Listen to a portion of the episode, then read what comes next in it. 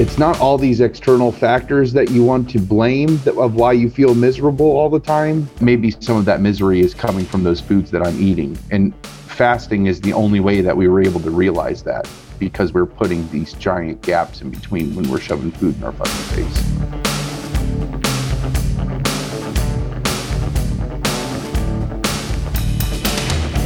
If you stop eating, then your body can do what it's meant to do to process the excess that you have in your body.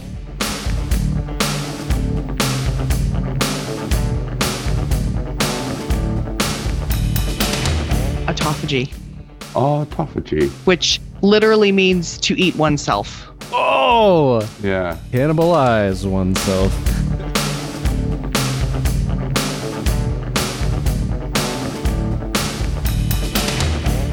And willing to look at the choices that you've made and make the connections and not have to be in a groundhog's day for it to happen a thousand times for you to go wait a second where's the connection here Yeah. Our next fight that we're gonna have, it, like all this shit is gonna come back and bite me in the ass. I can feel it.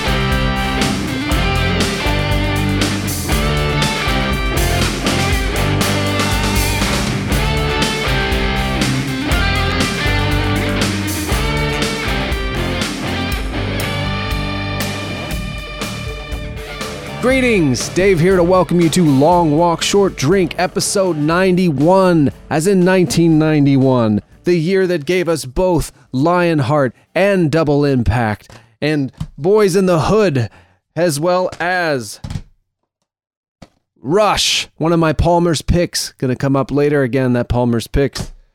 How about Kuffs, Christian Slater as as George Kuffs. Who needs attitude when wait, who needs when you have attitude, who needs experience?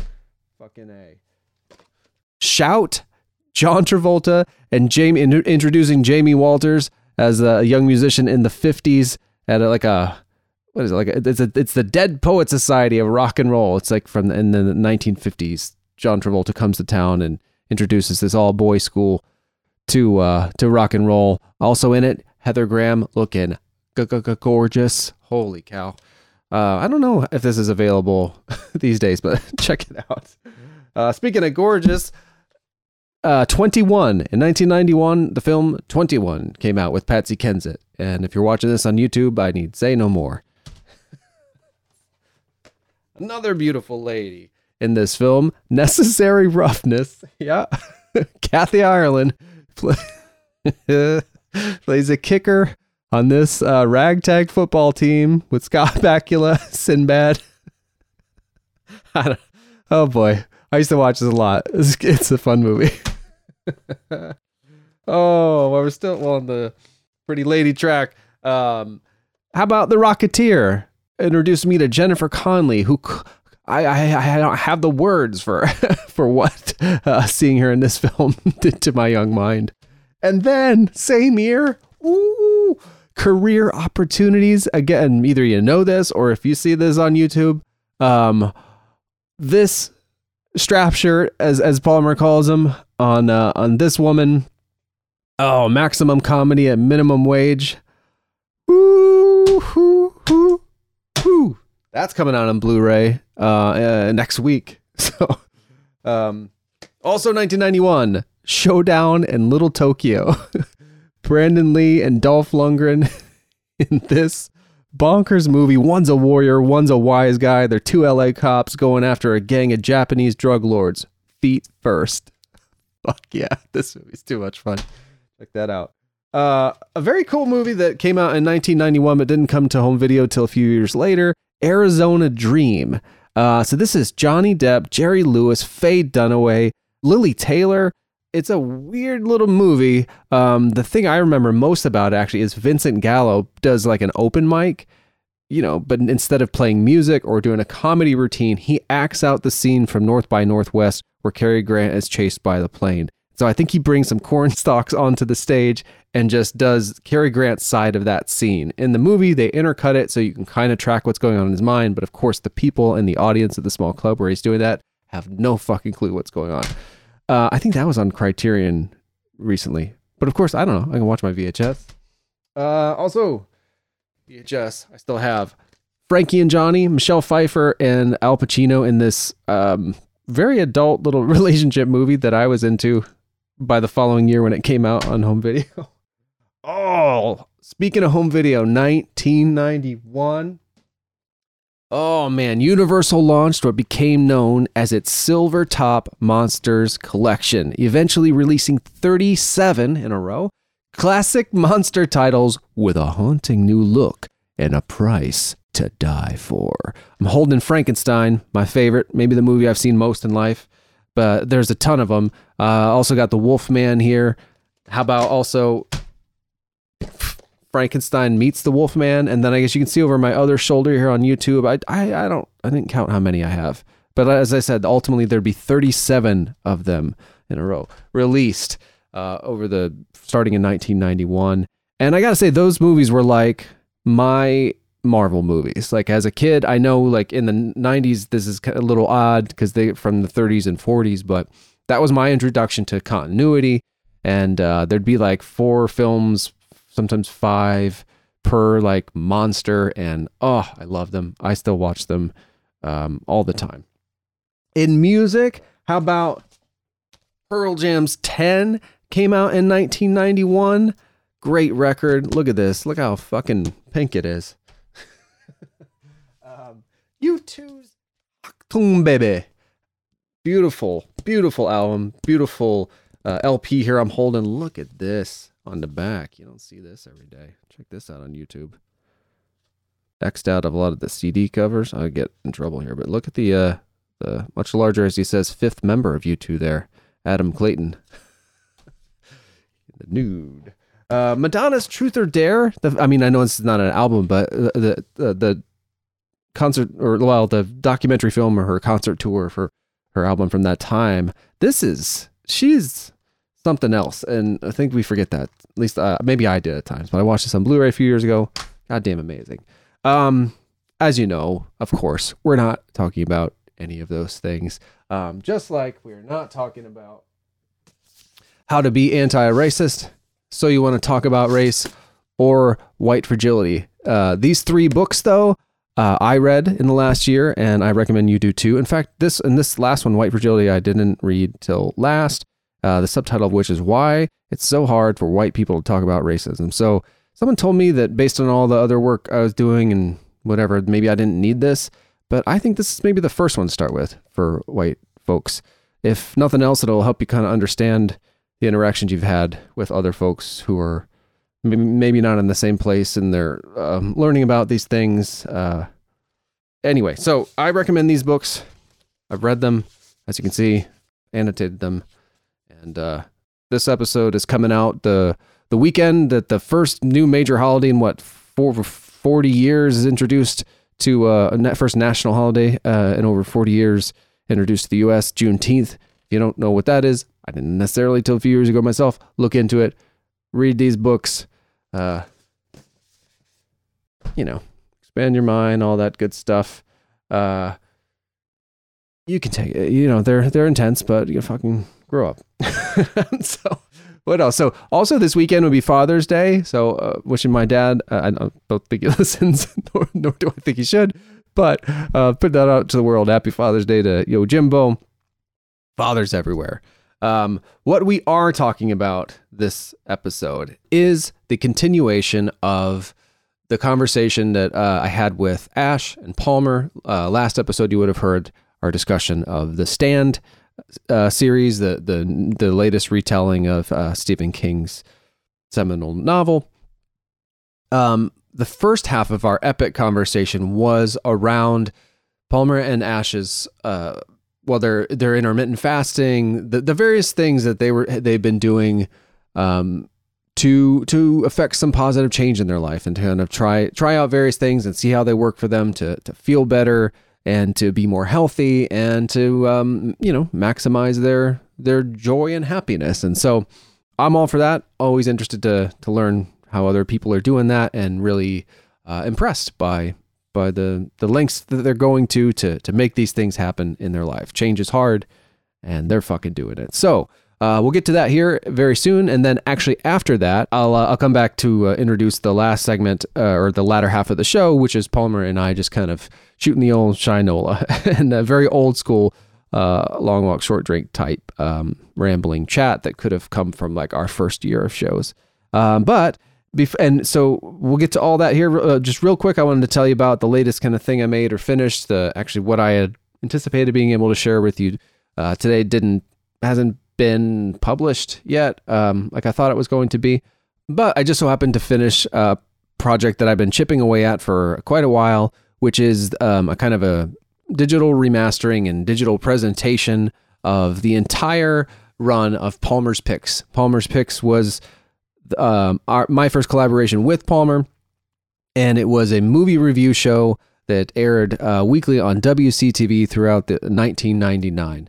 And uh, the premise of it for those new here was that Palmer was the host and he would uh, bring on a guest. Almost uh, almost all of them were like cabin kids or anyway but but there was ultimately you know almost 30 of them. So it expanded a little bit beyond just our circle of friends but uh, so the so people would come on. They would bring in three library video titles um, that you know 99 cent rentals at the time.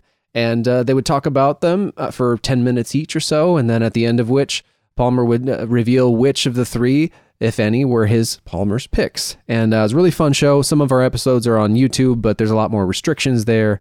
Um, you know, especially with the clips from the films, we would get kind of dinged. And uh, anyway, but I got nice, you know, as good of VHS transfers as I could, kind of maximize the sound, etc., clean them up a bit, and just kind of was uploaded them to the Dreaming Out Loud's Vimeo site, and now there's a whole like gallery there where you can watch. I think it's ultimately 31 videos, so it's 27 episodes plus the uh, highlight um, clip show that actually I put first, even though it was the last episode. I think it's the most accessible and most fun to watch, and really introduces you to the uh, to the series. Um, and then also there's like a, a, making of short that has some behind the scenes intermixed with a, one of the uh, filming, and you can kind of see the WCTV control room and all that stuff. And Palmer and I talking things over with the guest, our friend Katie. And then about eight to 10 minutes of just kind of raw behind the scenes that I didn't realize actually um, existed until a couple years ago when I was digitizing a bunch of stuff from uh, an unfinished WCTV documentary that I was filming for around that time. But anyway, so that all of that is available. It's not super easy to navigate to. Um, but you can find it. I just tweeted about it on, at LWSD Pod on Twitter. You can find the link there. I will put it in the show notes here. Or if you just email the show, lwsdpod at gmail.com, I'll just send you the link. Um, so, so there you have it. That's um, stuff I've made, movies I like from around that time, and uh, and so now we're gonna get to the uh, the conversation that I had, the autophagy conversation with Ash and Palmer. Enjoy.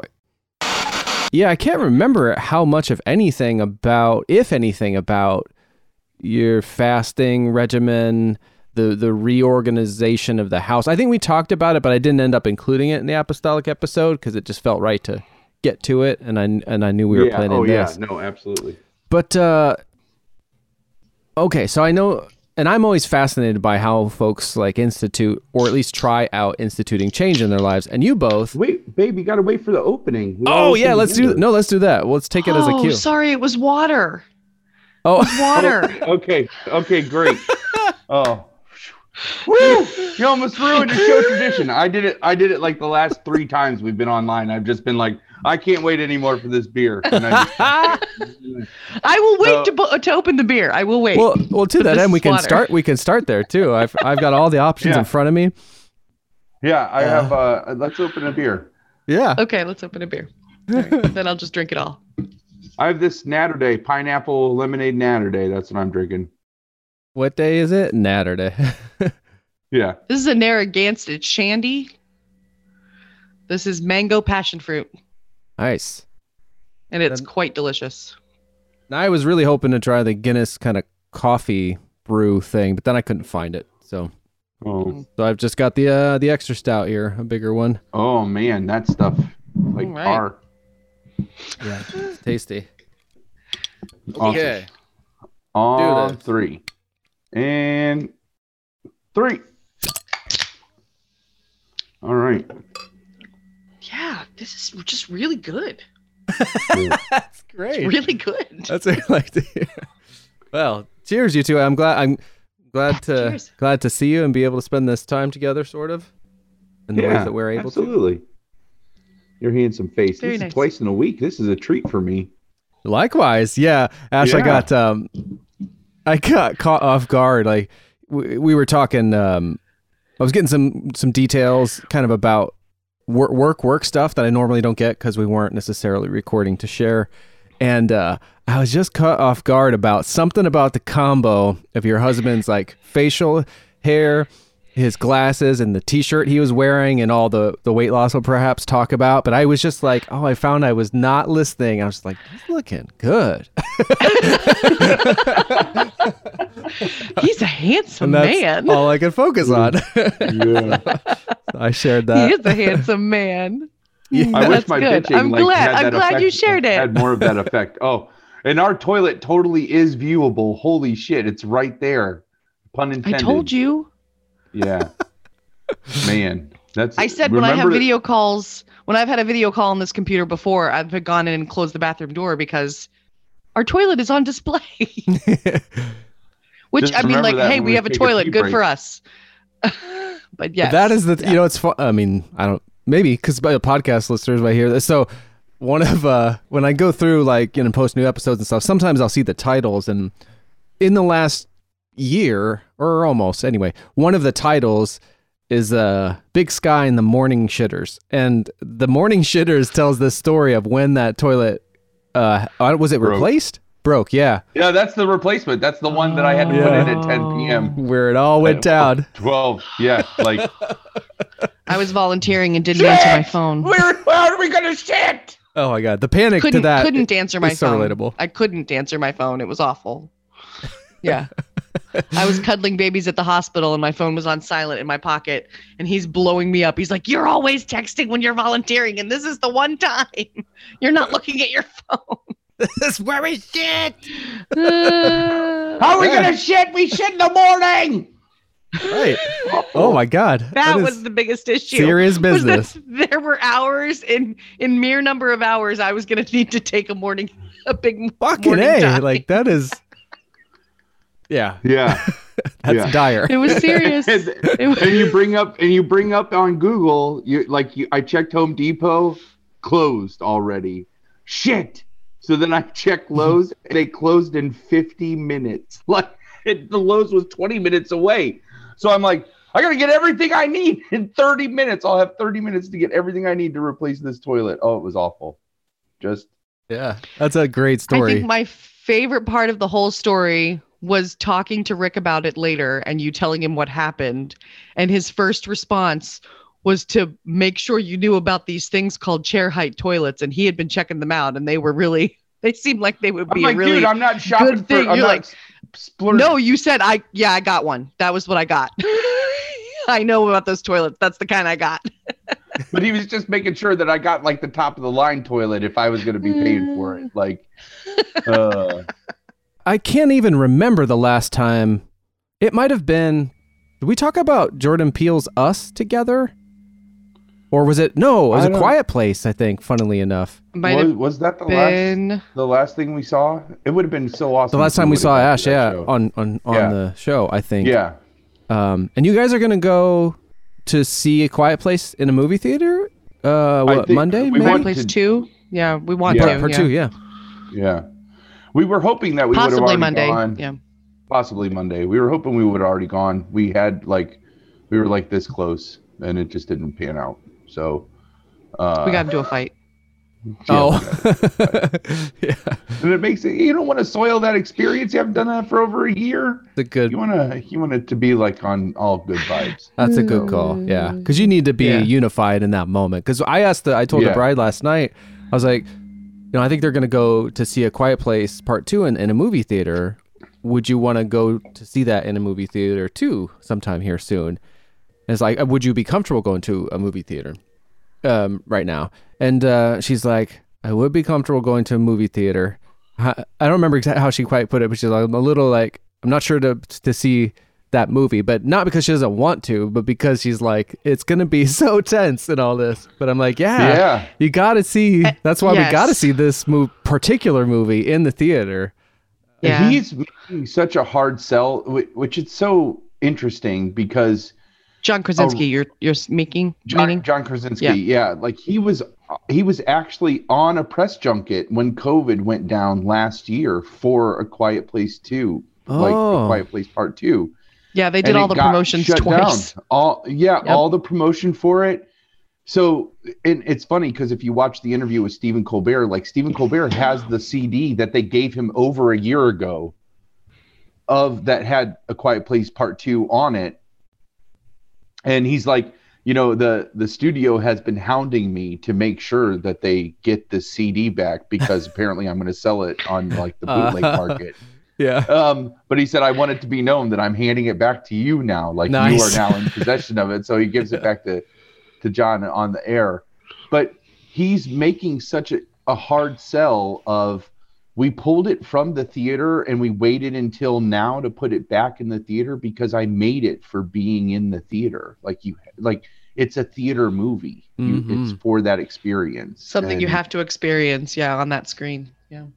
And Yeah. just us having such a fondness for the first one uh, it just i'm glad that i held out for my return to the theater to be for both a movie that i have some kind of sentimental stake in and then also for a director that's making a hard sell that these movie you know his movie is for the theaters uh, Well, it's a it's a different. It's a it's, a, it's rather unique. Yeah, it, I, it's kind of a singular argument for that. Usually, it's like these. You know, most filmmakers want their work to be seen in a theater.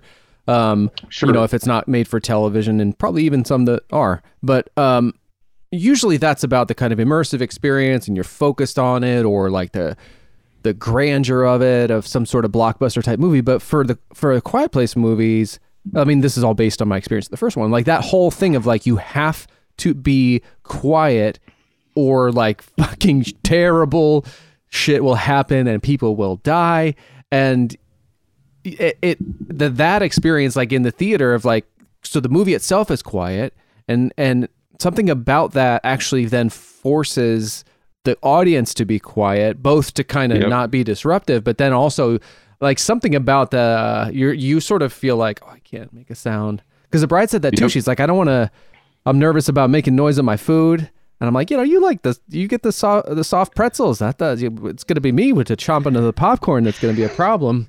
Anyway, I'm trying to make the hard sell as well, but I just think it's Yeah. it's- you know, you hear that a lot about like got to see this in a theater, but I I do think that this particular film would be really done a disservice, like to just see in the Yeah. privacy of uh, of your home when you can you can escape. You know, you can pause and, and get away. You can talk if you want to Yeah. make yourself feel better.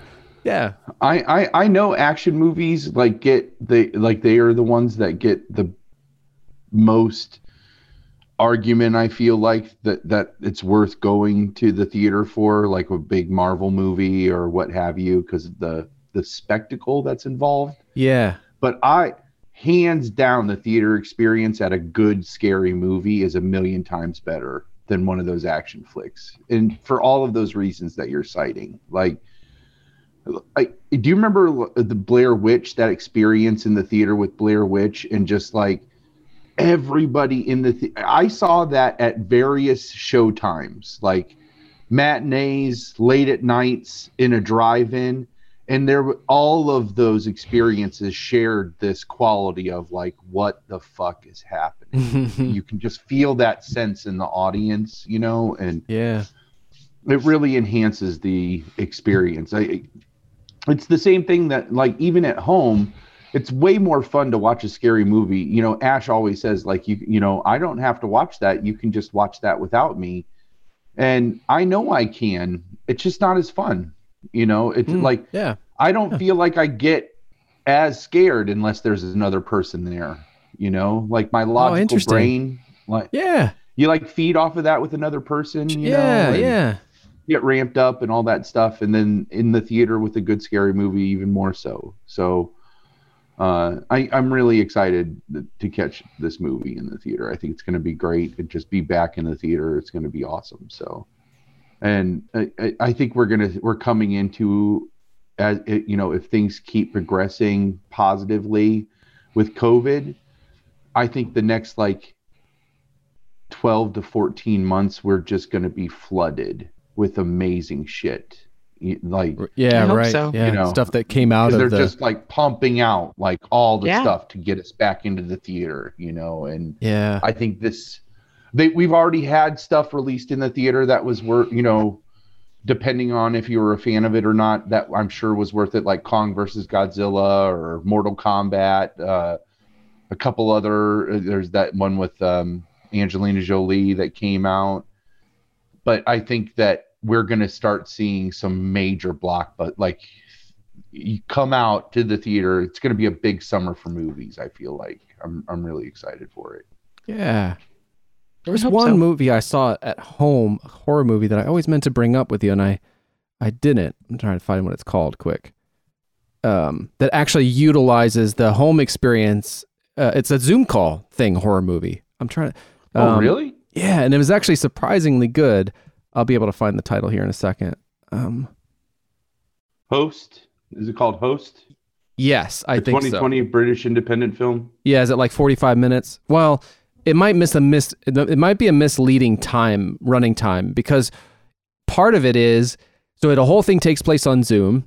It, it's kind of one of those things that like sounds like it's going to be bad. minutes. 50 yeah, okay. Running time 'Cause- for 56 minutes. Yeah, and so that might include some extra stuff because what it is, it's so it takes place on Zoom, like we're talking now, and it has all the conventions of that and all the things that, and it came out in 2020, so it's like something where all, so many people were forced to experience. Um, and There's a link. Tell me if that's it when you get it. I think this Sorry is it. No, thanks. I'm thank you for rescuing me. Um, I heard about it on the podcast I like so much, the films to be buried with. Um, he does like a end of the year thing. He's like, this sounds like it'd be terrible. Yep, this was it. This was it. Directed Okay. by Rob Savage, and I can't remember what platform I watched it on.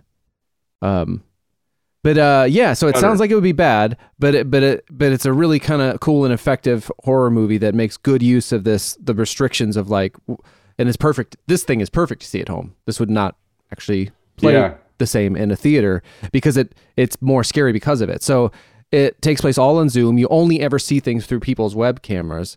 Um, and and and it's like you kind of you buy the circle of friends. Um, and uh, you know I won't spoil anything, but uh, um, but it's also then restricted to the time limit of like if you don't have the paid Zoom account. So it also Oh, geez. has this kind of built-in clock countdown and it's kind of a i'm trying to remember there's like um there's kind of a seance type thing where they're trying to summon uh someone or people uh but it's a little horror movie and it's uh it's really worth worth it um and yeah so it's like the flip side of that theatrical experience it's it's uh, a kind of a one of a kind Very like nice. here's perfect for in home. Um, and speaking of home, so you guys, yeah, like like everybody or like so all couple all couples have been trapped together for a year, but I, I want to talk about some of the things that that that you've kind of done that uh, that I think are really cool. And so you're both. We were talking to how I was very distracted by how handsome Palmer is, and um and Palmer was telling me he's like, wait till you see Ash. So I'm trying to hold my tongue about this, but you're both looking very like uh like quarantine somehow agreed with you, even though I guess we're moving out of it now. But um I know you've tried these various things like rearranging your house to kind of change the way that you interact with uh, how you spend your time, and that you've done these really like time um, disciplined, time restricted eating that's that's led to a ton of weight loss. You got a new dog there that we've kind of t- mentioned um, that's now in some kind of training that I've seen these really cute memes of. So I would just like so I've heard about a lot of these things from Palmer, but I guess I'd love to hear from you, Ash, like uh, about any and all this that you feel comfortable sharing with me and anyone who might someday hear this.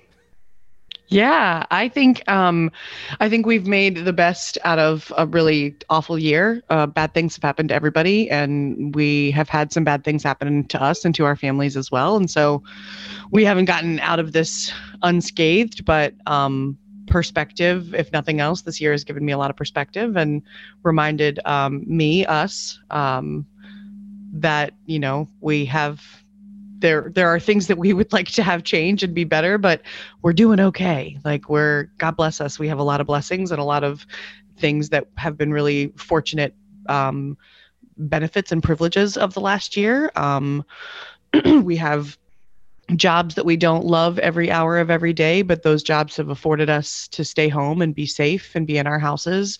They've allowed us to adopt these two puppies. They've allowed us to um, to really make some choices about how we want to spend our time and our money and be able to commit to those without kind of interference of a lot of other external factors. Um, I mean, we've been out in the real world now, venturing to visit people and do things, and it's only been uh, we've already realized how quickly we overspend and how quickly we don't stick to you know the budgets and the things that were a lot easier to stick to when we were at home the whole time so i feel like perspective has been a, a really big uh, benefit of this year and um, yeah it's we're not there yet but we're on a i feel like a really good track to um, continue the positive changes that we've made so far and maybe even build on them so Yeah. Yeah.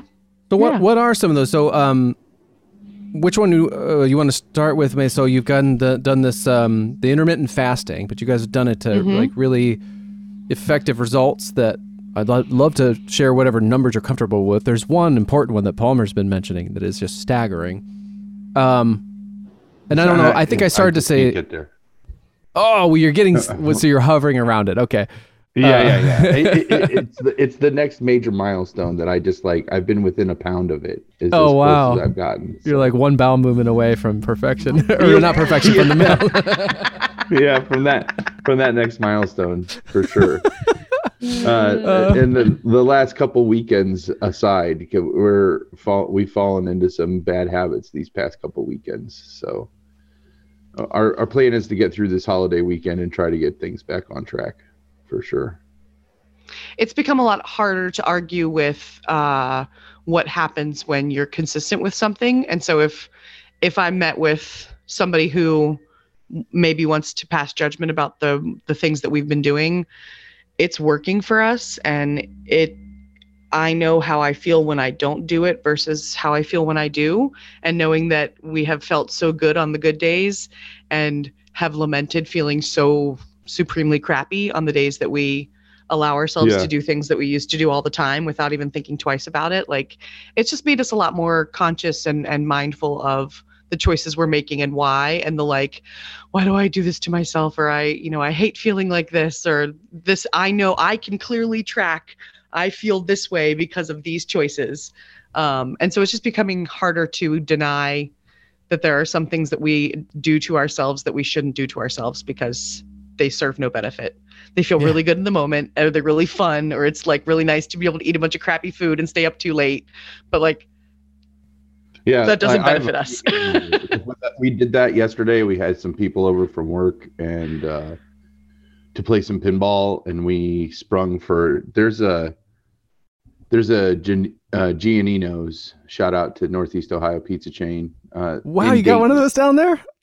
Yeah, there's so uh, there's a a, a barcade that has a bunch of a bunch of pinball machines, a bunch of arcade games, and great beer.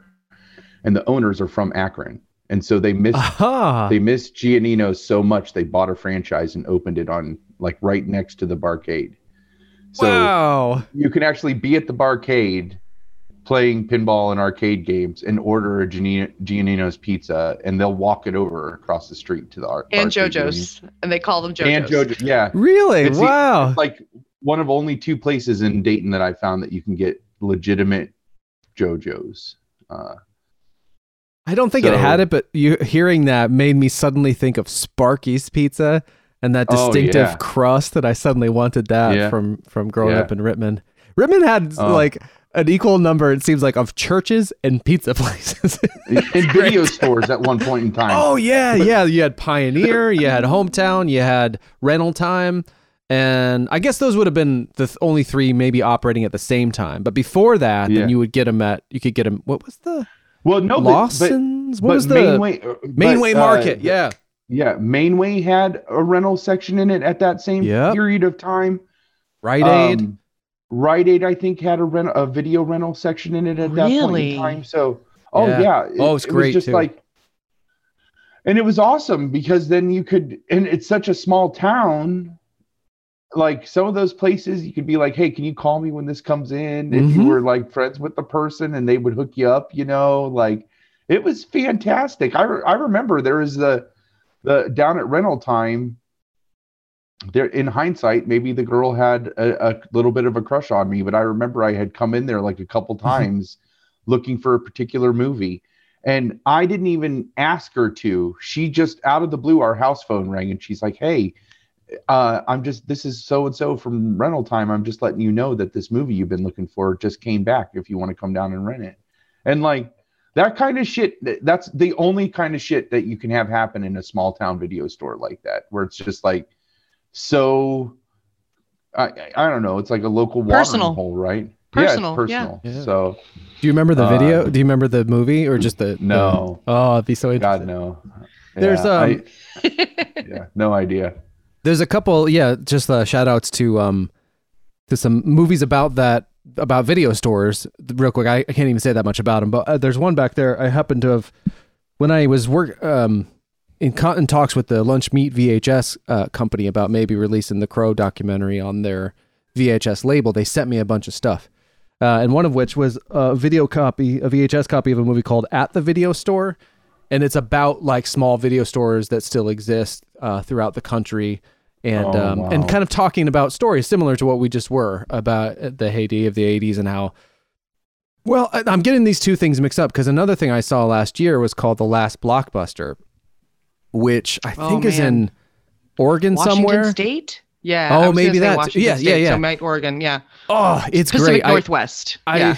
I feel like it's probably Netflix, which which plays into something we'll talk about uh, soon. Hopefully, uh, how you don't have Netflix right now, but that is such a delightful um, uh, documentary about this one place and how it's kind of maintaining. But it's Yeah. also about the whole video thing, and there's some the whole video kind of like how it started, and then how it how Blockbuster came to po- power essentially, and then then people think so. Here's here's a little bit of a a spoiler or whatever, more maybe more of an enticing thing. So people think that Blockbuster was done in by Netflix, but it wasn't that. Then they tell you what it was ultimately. And this was a thing too that hopefully I get this right that was shocking to me about why um like w- w- how the video industry developed which was like into video stores it was completely not what the people who created the medium wanted. It was that actually they took it to the supreme court i think even to trying to stop this from happening that whole culture that we're Wow. discussing. Um, so it was something to do with like so and, it, and this can, carried over this whole thing of like when something came to home video for most of them were like nearly a hundred dollars um, to buy.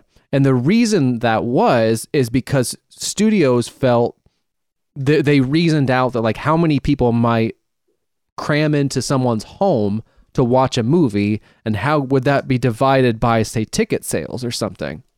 So they Mhm. priced them at that for that reason. Um, but what they didn't count on is that certain enterprising individuals would uh, pony up that money and then start this rental type uh, model. And they tried to shut that shit down because they were like that fucks Yeah. with our whole system like um so Yeah. that's all in this documentary it's really uh fun That is and, very interesting. um so I'll bring that back then to the to the other thing we were talking about, uh, uh, the sort of pizza and movie thing, and I'll commiserate a little bit before uh, throwing it back to you.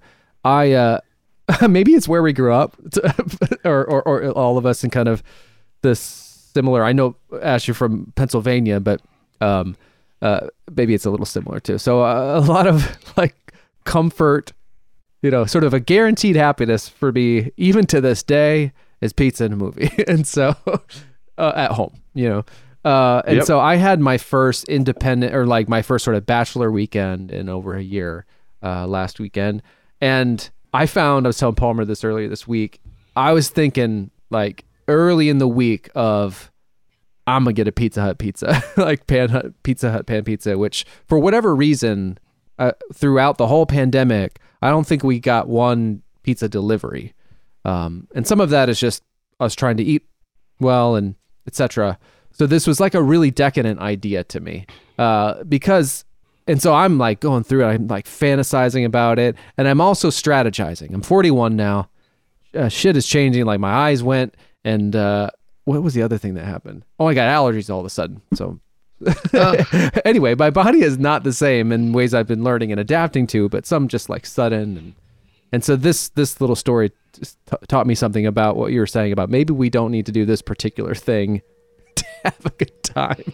I experienced the same thing. So I'm like uh, I'm fantasizing about this pizza, but I also know myself, and I was like, how can I sort of adapt this to my current age and and uh, not just metabolism, but just like you know, a few years ago, I could drink a four pack of Surly Furious no problem and feel fine the next day. But now I know that like if I have more than two, it's gonna fuck my day up the next day. So I like, okay, I gotta stay to that and not just be like, I'm having a great time. Let's stay up and have another. And then there's with the pizza too. I'm like, okay, how can I do this but not have it ruin the next day? So I'm like, if I get an extra large pizza, way more than I could, maybe not way more, but enough to where I can't finish the whole thing in one sitting, then I could split this whole thing between two days. I'm like, like I, how much time I spent thinking about this in the week leading up is embarrassing, but uh, I kind of kept to it. Um, I uh, I kept to the two beers on the one night, but they didn't make an extra large. Only in a pan pizza, they only made a large, and uh, I I probably ate like more than I ate more than half of it. Um, but anyway, so I ended up kind of getting. I did do it a second night. I went to get a personal pan pizza, which is which was infuriating. Uh, um, uh, because it wasn't. It was basically like one piece of pizza for an adult, and mm. uh, but that. So the first night was fun. I'm glad. I, you know, I didn't overdo it. I had a great time. It was what I wanted. it was like the first time in a year. Great. But then I was like, well, I'm gonna do this the second night. And the second night I did it, and I was like, after afterwards, I was I didn't feel like terrible, but I didn't feel great. And I was, and I really, it was like a milestone for me. I was like, you know, maybe these things don't necessarily equal happiness as a general yeah. rule, or like a kind of a a repeatable thing. Maybe it's a special occasion type deal. So that was a yeah. I learned my lesson there, and it sounds like well, you guys have been doing you know, like taking stock in this well, same way. Well, sure. I, I mean, I, I think those things do equate to happiness. That's what I mean. We we wouldn't do them initially if there wasn't some kind of, even if it's just uh, immediate reward, right? And and so I think the real learning that has happened, and it sounds like you kind of had a little bit of it too, is is making the association that it's not it's not all these external factors that you want to blame that, of why you feel miserable all the time. Like maybe there is a direct correlation between this like even though you're getting that immediate reward over the long term though that that could be contributing to some of your misery. And i and uh, maybe i'm using too strong a words but i you know i i know i've said it before on uh, in talking to you but it's like pasta is like that one thing that I know that if I eat pasta, I'm gonna be an asshole the next day. Oh, and it's oh like, man, i have kind of forgotten that, or maybe you've not put it in such clear terms. That's interesting. But it's, but it's just like I know it's, and that's what's leading me to realize like I probably have some kind of gluten intolerance, and so just that kind of connection, and and I would not have been able to because then it would you know, before we were doing this, it was like, you know, I'd eat pasta and then I'd have bread the next day or bread with every meal or uh, it, it some kind of thing and then dairy and and it's just this constant flow of all of these foods that I'm not even realizing and I'm miserable the whole time that maybe some of that misery is coming from those foods that I'm eating and fasting is the only way that we were able to realize that because we're putting these giant gaps in between when we're shoving food in our fucking face. Right. Yeah, you're um, able to sort of see the difference. Like you're able to yeah, identify yeah. it more clearly. Yeah, I know for me, like that for me it's been a much more um just kind of sustained moderation type thing, which is for me um challenging or has been at times because I'm just not a a moderate person in the things right. about which I am enthusiastic. so um uh, but so when people would say things like, "Oh, I got a sugar high or all this," or like I ate this, and I'm just like, I, I just, I couldn't relate to any of it. I couldn't see Yep. any correlation. I didn't notice uh, because there was no, perhaps the intermittent thing. I just never noticed like a reaction of my body to food. Like people are like, "Oh, I can feel this like energy I'm getting from this," and I, not to say that I feel it really strongly now, but I have found that as I've regulated my system and f- sort of found a balance that seems to work for me, um, I notice those things a lot more be- because uh, because of the regulation. So, so but you guys have taken this really um, much more uh, disciplined and kind of intense approach that that's also been working for you. And um, so I'm interested in. I know it sounds kind of like interviewee, which I guess is a how it can be, but I also learned so much from other people's examples, and so I'm so fascinated, especially about how folks ch- create change in their lives and how they try it out, and then how they dis- determine what sticks. And I think it's helpful for me to see that idea of like different things work for different people. Um, I, I also I talked to Pumps. His birthday is around. You know, Cabin Kid Pumps. His birthday is on J- January first, and so we had a, a call like this, and we were talking, and he was he was fucking looking great too. He's got a goddamn shredded, and like he's like. I'm like, what? And we were gonna have a beer. And he's like, I haven't had like maybe two beers in the last year. And I was like, oh, okay. So he was telling me about this sort of regimen that he's on, and basically like what he eats. He basically eats like chicken, rice, and broccoli. Maybe every meal all day. I don't know. For the most part, anyway. And I was looking to make a change, so I kind of adopted just Pumps' his thing of chicken, rice, and broccoli. And I didn't see, uh, I didn't experience like whatever the transformation he did. He gave me this calculator thing that I ran, and it turned out like, oh, I was actually kind of within this calculator of things based on what I was also eating. But anyway, from talking to Pumps, I'm now eating chicken, broccoli, and rice every day for lunch, and uh, I feel pretty okay. But I'm just saying, like, I really learned a lot from these Okay. from these examples, and uh, and I think yours is really like the the the results that you guys have described or that Palmer's described have been so. I mean, so you like lost like a whole person, like a Yeah. whole, and so Almost. uh, so tell me I- about Yep. like tell me as much as like so Pumps just told me he's like here's what I eat here's exactly why I eat. so I'm not saying necessarily, but I I think I'm interested in the example of like this thing that you've tried out and and how it's worked for you and maybe why and I'm sure others could benefit from that as well.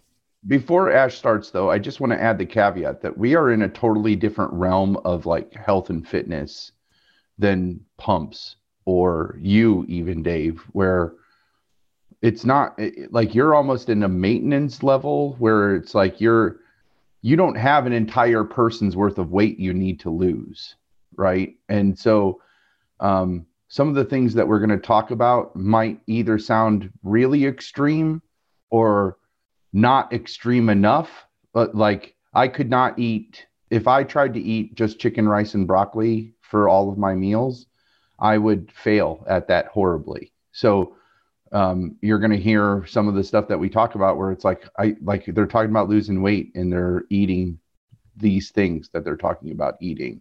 Hmm. how could they possibly say that that's healthy or feel like that's them trying to lose weight?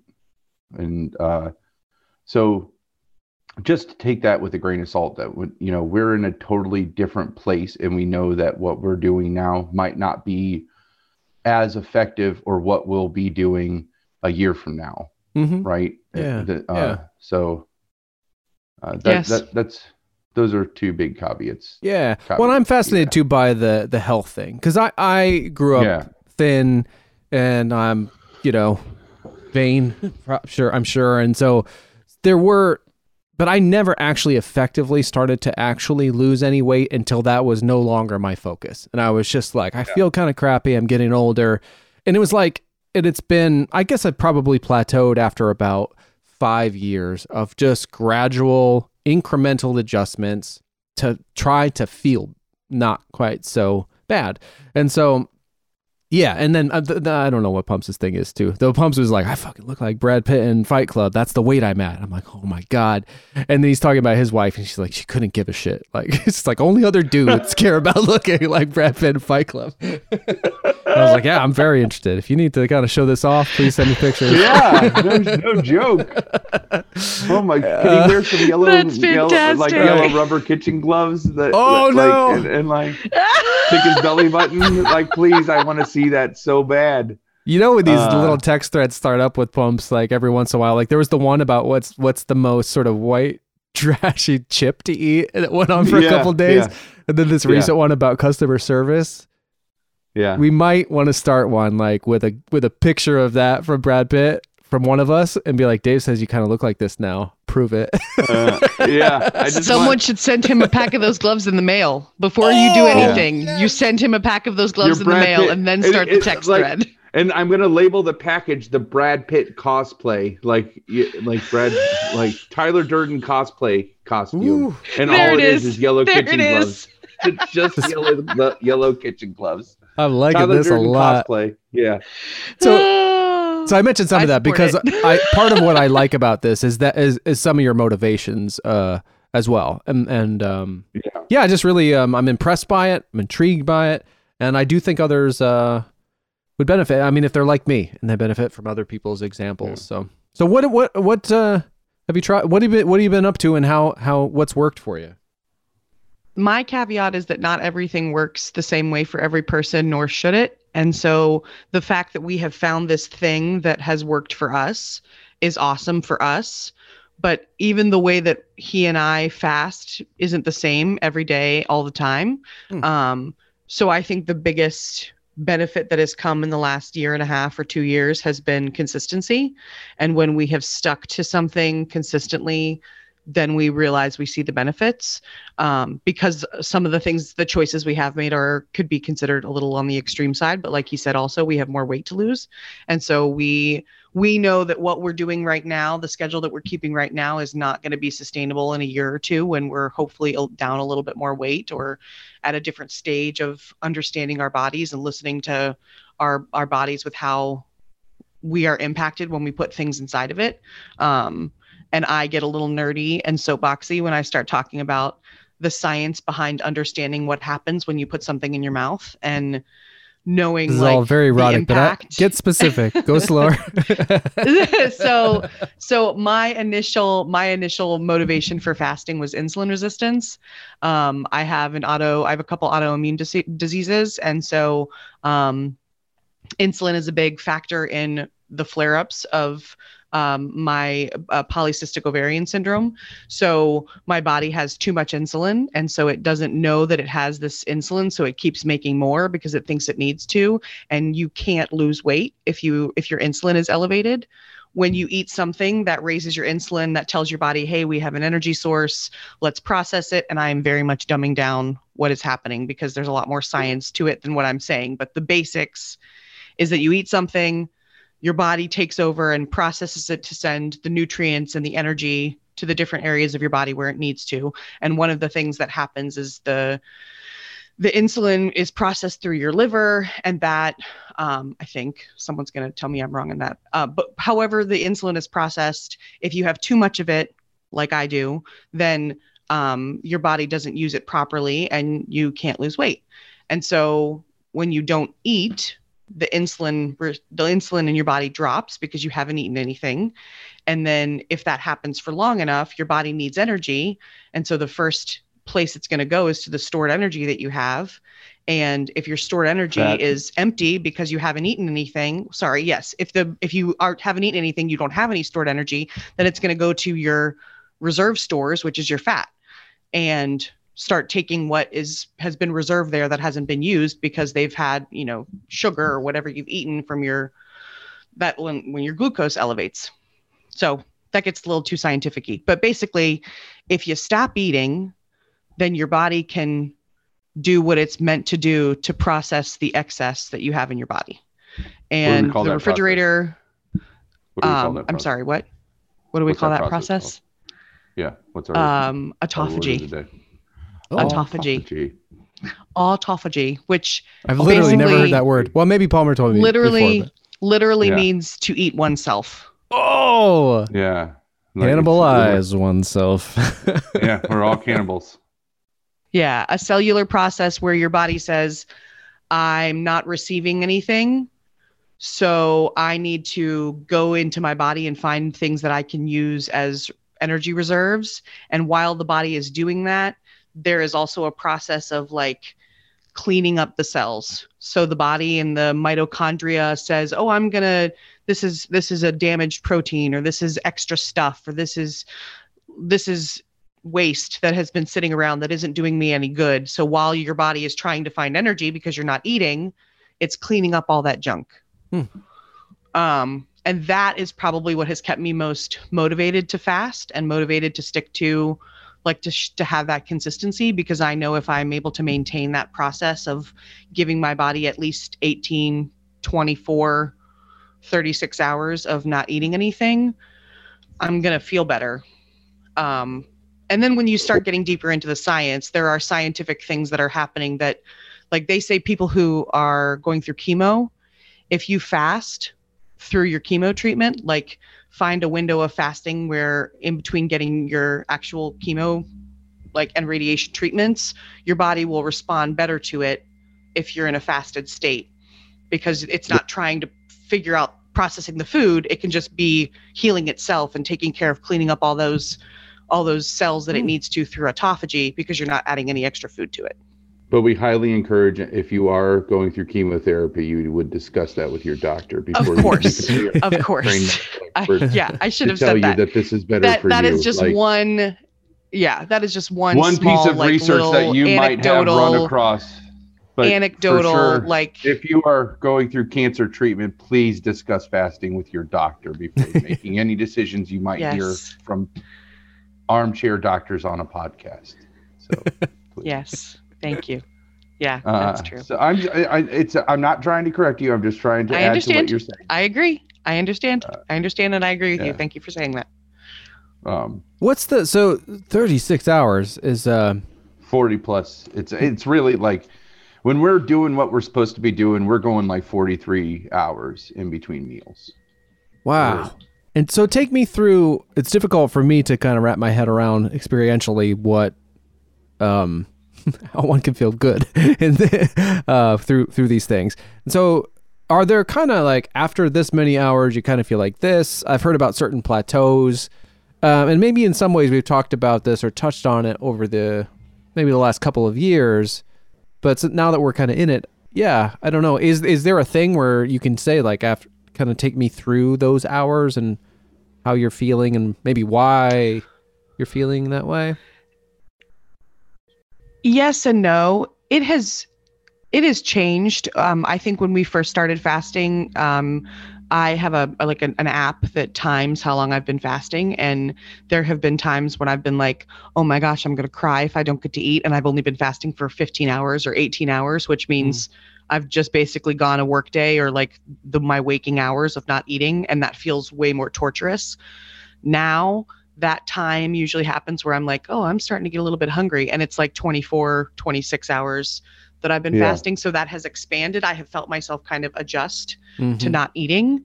Um, but it really is like you have to just give your body time, time and distance between eating to understand how you're feeling about it. And Mm. It's not going to be easy at first and it's not going to be fun. And yeah, you are going to be hungry after three or four hours if you've been eating three meals a day. If your body has gotten used to eating three meals and, and three snacks, and you're all of a sudden telling it, no, I'm not, you're not allowed to eat anymore, that's gonna that's gonna suck. It's gonna feel Mhm. awful Yeah. um but once we got used to it and got more acclimated to it and hydration is a big thing like we need we continue to drink water and should drink more than we currently are but we are always staying hydrated Yeah. a Um, gallon of water a day is like our goal. Um, yeah to- so not fasting doesn't mean not consuming anything we are still drinking water Right. um, and we both still take our vitamins even on fasting days And I So- and I could not get I can't do black coffee. So every day, even if it's a non-eating day, I still put cream in my coffee. It, it I have to. You know, and Me too. Otherwise, it tastes like Satan's taint. exactly. And, and so and that comes part of that like denial thing where i realized i can't control what i eat when i do eat where it's like i don't want to have to tell myself you can eat only these things or you can eat anything but these things. As soon like my brain just focuses on what i can't have. Hmm and so what I realized was you can go, you can control the amount of time in between your eating. And the proof of that is like people who are like, I don't know how you go all day without eating.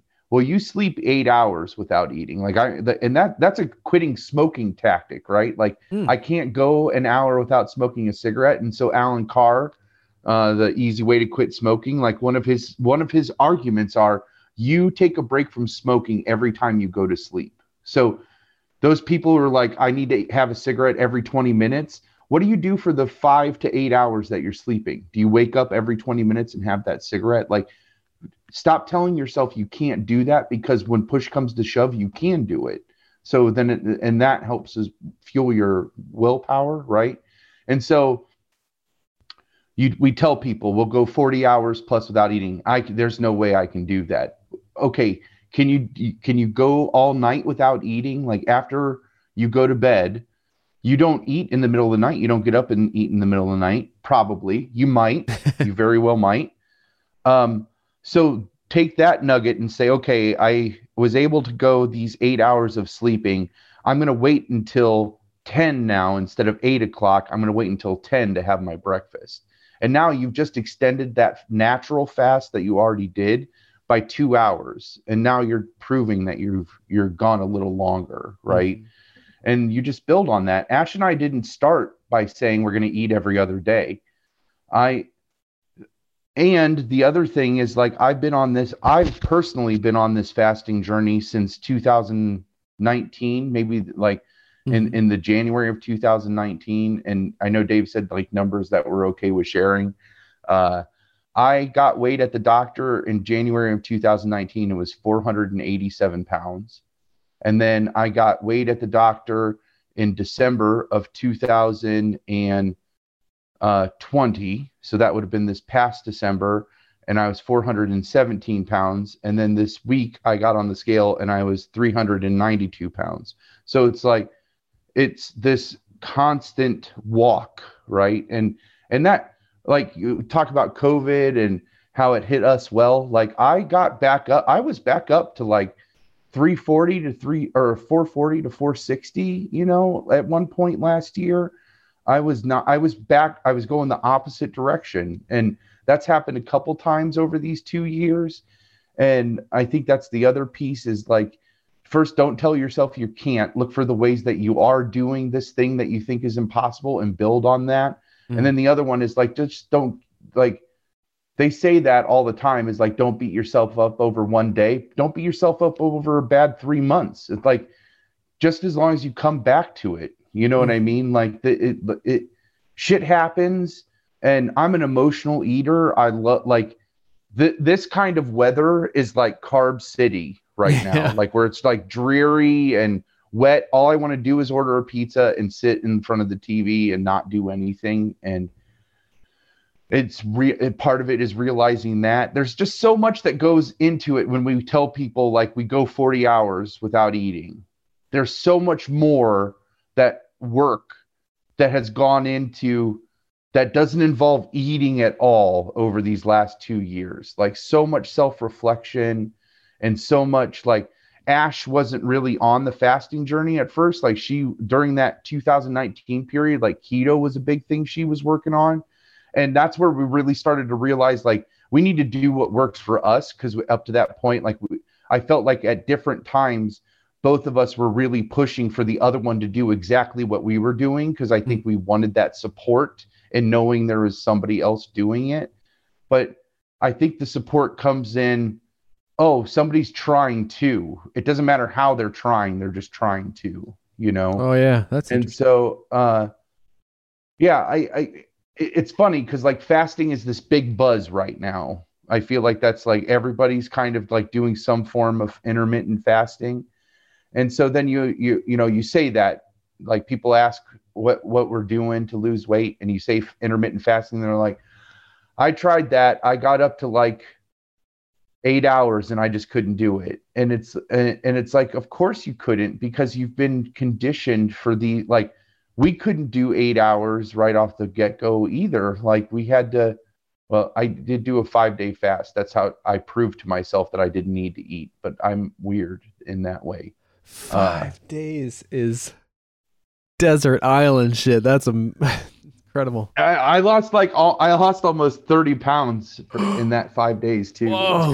if you keep your hands busy, it's a lot easier than you would think it is because again, it's a mental game a lot of the time to be like, just because the clock is telling me it's time to eat doesn't mean I have to stop what I'm doing and eating. I'm yep. gonna keep myself busy in other ways, and the time goes.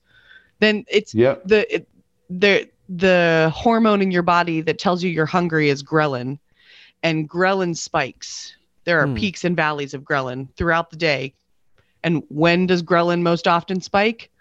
9 a.m., 12 noon, and 6 p.m. because hmm. that's typically when people are they expected. They've been yep. trained to eat, so their yeah. body is reacting to that. Um, so when you feel those hunger pains, if you're if your body is telling you you're hungry at 9 a.m. and you tell it to shut up and drink some water and wait another hour or two, then that ghrelin is going to it's going to bottom out. It's not going to continue to spike if you're not feeding it.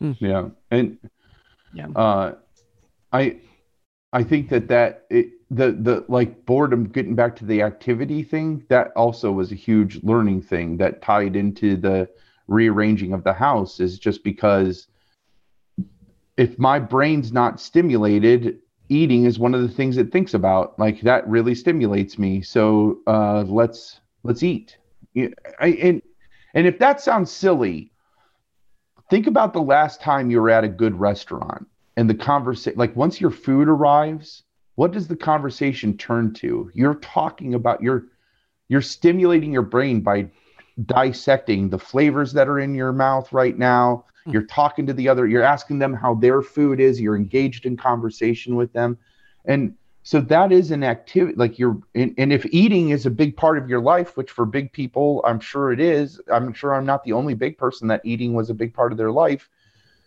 it's looking for that stimulation. And so it's like if, if i can find an activity that will consume me in that same way eating is the last thing i think of. I could go I could go another five days without eating if I had a task that engaged me fully mentally. For those five days, I would not think about food that entire time. And Ash can attest to that. I mean, if I'm working on a project uh, on in pinball or a project in work or a project in the wood shop, you know, the last time I had one of those, like I'm consumed until it's done. I'm not hmm. worried about eating. I'm not worried about anything else. Like it's all that. And uh, again, that's where I want to ta- like where I task people where it's like they're like I can't do that. I'm sure you have things in your life that if you are doing them, that's all you want to think about. And if you so focus on those things and embrace them. So when I recognize the uh, this is probably the most well, other than the walkthrough you gave me that time on the phone, the the room that Ash is in is, is this kind of new TV room, right? Where you decentralize mm-hmm. the the television, moved it like away from the kitchen and where you were used to it, in order to not or to prevent yourself from not just kind of following old old habits. And so, um, yep. How long is that? How long has that been? And and what's it been like for? Um, the, when did we change. do that? Was that we talked March? about it for about eight months. When I think about getting that we, couch and up the stairs and stuff like that, I, I think well, the, we left that the makes a lot downstairs. Of sense. The, the the two chairs were are all we took upstairs, and oh, even uh, so, the TV Jeez. and stuff, and the entertainment chair, center, two like, chairs, yeah. And the problem was, is we had to flip to just get that TV upstairs. We had to change like three rooms the three rooms needed to rotate the, their contents basically. So that's yeah. and needed purged on top of that. We got rid of like two carloads of shit to Goodwill. We've accumulated crap way faster than we no than we thought we did. Yeah, we just we we've lived here a long time, and so there's a lot of stuff that's been sticking around just for the sake of sticking around, Yeah. not because it's actually being used. And when we decided that we were going to thin everything out, we started with our house and our spaces, and rearranging allowed us to get rid of a whole lot of junk that we didn't need to save. Oh, that's interesting. Yeah. You were So- kind of thinning out yeah. more ways than one and uh, cutting things back Yeah, and rearranging So, your d- life I- to create these change, changes. That's uh, Yeah. very cool. I think it was February when we finally got it finished. I think we started Yeah, it late so. January. February or March, it was a something like couple. it was a it was a couple week process of the, uh, just for the simple reason that you know it's not fun to do like it's the results are always awesome, but the process is always not fun. And uh, I I mean I know I you also are a, an accumulator. I think is the best is the nicest term that I could Yeah. say. And so Collector like sounds better, but all right. uh, Yeah, collector. same okay, thing. that's fine too. So like, um, you know, like, I, I I'm sure you get to these same points where you finally just look around and you just like, I that those this five piles of shit. I've moved this five piles of shit Yeah. eight times and never touched them, other than those moving them to somewhere else to another pile. And then you just get to the point where I had this pile, I still have this pile of electronics that is now in its fourth room, I believe. Mhm. And all I want to do for my own mental sake is to go through them and like wipe our data off of them before we get rid of them. And Ah. it's just like, but like giving up the afternoon on that is like something I just don't want to do. You- it just doesn't, there's always something better to do that comes sure. along. Oh yeah. Yeah. Um, so it, it, that's part of like why it took so long for us to get these things changed around. I, but almost immediately it had an impact. I feel like taking that TV out of our main floor. Um, It just the only. It's funny because uh, we were talking about it earlier this week with another friend where they were asking how that was going with the TV not on the main floor, and our first reaction because this is when it was in the 90 degree days was just that our old we wished that our old house had better circulation so that the AC actually made it upstairs as well Yeah. as it does downstairs yeah. because it does not. and uh, the second one is that uh, it's great on the days that we do not sit down in front of the TV right away because we will find tasks that, even if those tasks are, so we call the room that used to be the living room on the main floor is now the study. And that room that Ash is in right now, we call the rumpus room. Right. Oh And nice. so, yeah. Oh, I like this. uh, Like and the only reason for me, they the have, study, you got to go in with like a like a robe on. Yeah. Well, Pipe. it's got our bookcase. There's it a big has our bookshelf in bookcase there, it. yeah. Yeah. And Any like, leather bound volumes. so that even if Ash is sitting on the couch in there with the dogs, reading on her iPad or reading a book, uh, that to me is way more productive than just losing it the entire evening to YouTube, right? Mhm. And so the nights that that works, where we find an activity that keeps us from in front of the TV, and we don't, we will make it up into the rumpus room at like you know sometime between nine and nine thirty and then the last like 40 minutes to an hour of our day will be spent with youtube instead of the instead of our entire like four to six hour evening right and so that's great on the days that that works. The problem is are are the days that we don't wait until nine to get up there. Like we get like say we're going to be eating and we'll say do you want to eat this in front of the tv yeah we haven't done that in a while. That sounds Mhm. good. And it'll be like six-ish you know or a little earlier five-ish and we'll go to sit down and we will burn like it's like once we sit down up in there we're there you know? So like we don't come back down and play pinball and or do any uh, other activity so it really is this we have to, i feel like we have to be intentional about not going to that room until we're ready to and, and that just to me pr- further proves that it was necessary you know like we're Yeah. we still will get sucked into that tv if we're not careful so Well, and all Um, of the it's like that whole progress, not perfection idea. And also too that you have to ch- change things every so often because of whether it's your body or your mind, you adjust to certain things and you don't notice till you have the contrast of like um and so those and and so to p- kind of piggyback on what you were saying earlier about um uh just kind of coming back to it you know, like uh, everything and focusing on the wins so it's like all of those days Yep. you didn't do that like that that counts I, Progress. I think a lot Yeah. about Yeah. um this this book that I I read by um, a researcher called Traci Mann who has this eating lab. I probably talked about it on the podcast at some point. Um, Yep.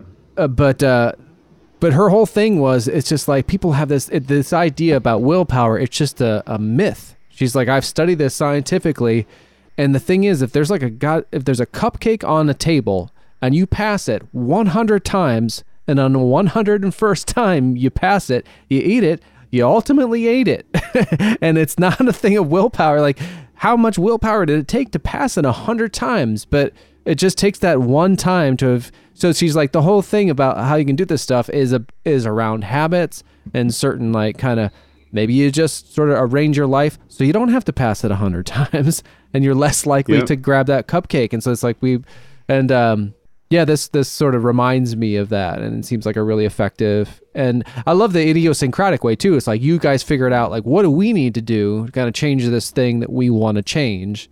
And then you're always trying stuff out. I always think it's very bruce lee of you but you know so. Well, and then it becomes about choices. And then it's about our choices. So are mm-hmm. we choosing to say, yes, we want to go upstairs and sit in front of the TV at five or six o'clock, or we're going to say, no, let's stay down here, or let's find something else to do, or Yeah. let's not like, Even if We have other playing, options. like we'll, we'll Yeah. burn whole evenings playing pinball, but we're on our Mhm. feet. We're talking to each other. We're not zoning out on shit. You know, it it it it is effective. And I, you know, the other thing that makes it all possible is like one of these ideas will spark in one of our heads, and it's one having the comfort with your partner to be able to share that I this like, hey, I have this crazy idea of moving our TV up into the office. That's that's how this started. Mhm. Like we're sitting here, we've lost another entire evening. Like what if the TV was up in the office where we weren't and then the conversation blooms into well what would that look like and would we keep the office in the room the office is in now? No i think we should move it back to the room it was before. It's a little bigger. And you so one is like having a partner that it's come because there's no way one of us would have been able to do that move by ourselves so you need the buy-in of the other person.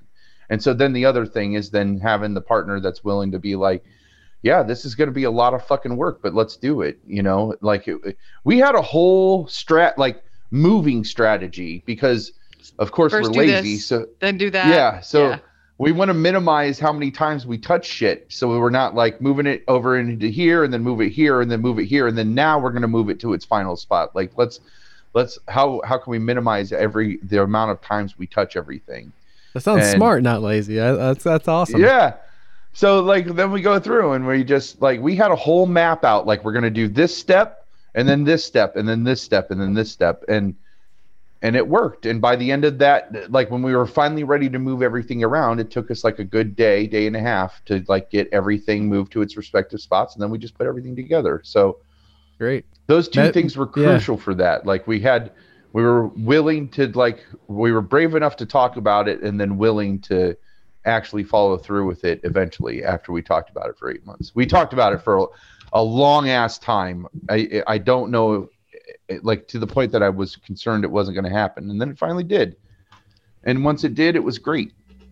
That's yeah, that's awesome. So- That reminds me of like measure twice. What is it? Measure twice, cut once type thing. Yeah, I, Yes. I'm. Uh, I Yeah. find that whenever I put together like a shelf or something, I always fuck it up at least once. Like put some together incredibly backwards because I don't have the maybe discipline to or to plan it out the way that Patience. that, that, that maybe you a guys little bit of did. patience too. Yeah, Yeah. yeah, There's something about that. I'm just like, but but so it's very uh, inspiring. Yeah, what you described. Um, I want to. There's a couple of like questions that kind of came to my mind. Uh, one was, uh, is there something? Oh, this is going back a little bit to something we got a little sidetracked from. But I'm curious. Is there um, there's these highs people talk about. Like people talk about runner's high. I don't think I've ever had that. Um, I've and I think I've heard about a certain kind of uh euphoria that comes maybe at a certain point in the this fasting. Maybe I'm making that up. Is that a thing? Yeah, yeah. I've I I've think had it's a it thing. for sure. Yeah, Yeah, I've had it. I, you have, but here's the thing: if you've never fasted before, and then you say, "I'm going to do a five day water fast," I which I did that. I don't think I hit that high. E- e- even in hindsight, maybe I got, I did get very peaceful. Just, and I think part of that was just because I did not have the energy. Mm. This, this process takes time for your body to switch into that autophagy mode. Like you're Mm. like, where you're actually using your stored energy instead of just like screaming that you're not putting food in your gob. Like there's, there's a gap in between those two things happening where it's going to be miserable and it's not going to be fun and you the thing is is you have to see past that like you have You to just have to stick to it. Yeah. yeah stick you to have it to and believe that it. you will get to that because man we had i had a couple where like hanger moments we really started this in like february-ish i think is where we were on we started Mm-hmm. the current trend that we're on there's mika in the background and Ash is Uh, beginning of. February. Yeah, beginning of. February. Yeah. Just sitting by the toilet. Uh gotta go. Make sure you flush, Mika. Um so uh it- so the beginning of February is where we really started this this current trend that we're on right now, the like eating every other day and uh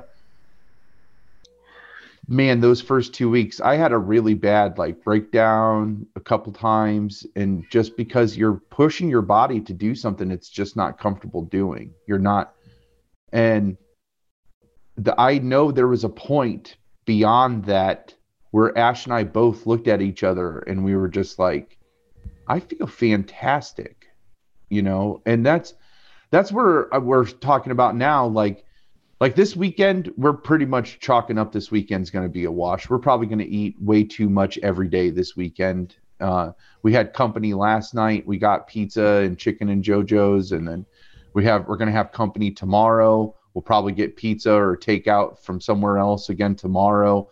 We have like two Hello Fresh meals we have to try to get through so they don't go bad this weekend too, which uh, you know that's typically what we eat when we come off of our fast is we joined HelloFresh and right, right. part of that was to like to control our portions and to give us an idea of what does uh, we're we're aiming for like uh, 16 to 1900 calories in that one meal that we're eating in be, like every other day and sometimes it totally blows us away how much food that is how much we end up with and sometimes we're just like holy shit this is only this is it This is all know? I get.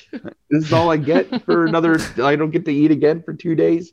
Uh, so I get that when I'm just like not going to eat again for 12 hours of like the sleep Yeah. or whatever. yeah, Real. I don't know So- if that's a, a byproduct of where we grew up or have these associations around food, but I get infuriated by European sized portions.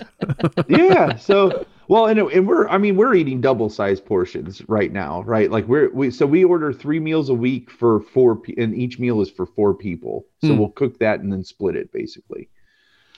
And but that uh, also gives us like a we're we're we have a goal. Like ultimately we know what we're doing now isn't going to work. It might not work for us in six or eight months. We're going to have to make an Right, adjustment yeah. maybe change things up. And we're open to that. We're understanding of like this sc- style that we have right now is probably not going to be the same style that we're keeping in six months or a year yeah, we'll be able to taper it down. We're we, going to continue to evolve and like make this lifestyle adjust and work for us yeah. so like an easy and an easy way that we'll be able to do that is to cut that down to three meals for two people then like because that's an option with HelloFresh and then all of a sudden now we've cut our calories in half that we were consuming before so Right, right. um so uh, there's that but we're to the point now this was the point that i was getting at talking about feeling good with fasting and like getting a fasting high Uh, i wouldn't call it a fasting high i feel like when we have these spans of time that we're really going back to eating the way we were eating before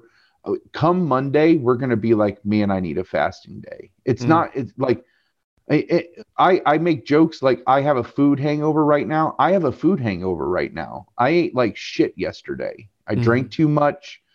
I never caught a buzz. It's not like I got drunk yesterday. I just drank beer all day. Mm. We had pizza. We had uh, chicken buffalo dip and chips and like soda So and good. booze in our coffee and like all this. You know, like so good. It was so good. great. it's all awesome, all Right. awesome. But it's Yeah. like I don't feel I, don't- I definitely don't have an alcohol hangover, but like I feel I I've crapped like three or four times today. None of them are pleasant. Like it's just like none of this is fun. Like you know, right. Everything is sluggish. Everything is Yeah. sluggish. Yeah. And does And that it's like change for you? Like you guys were, like I was saying before, where I was like, I realized after I did something like that, sort of little decade, and the second day, I was like, you know, maybe I didn't need the second day.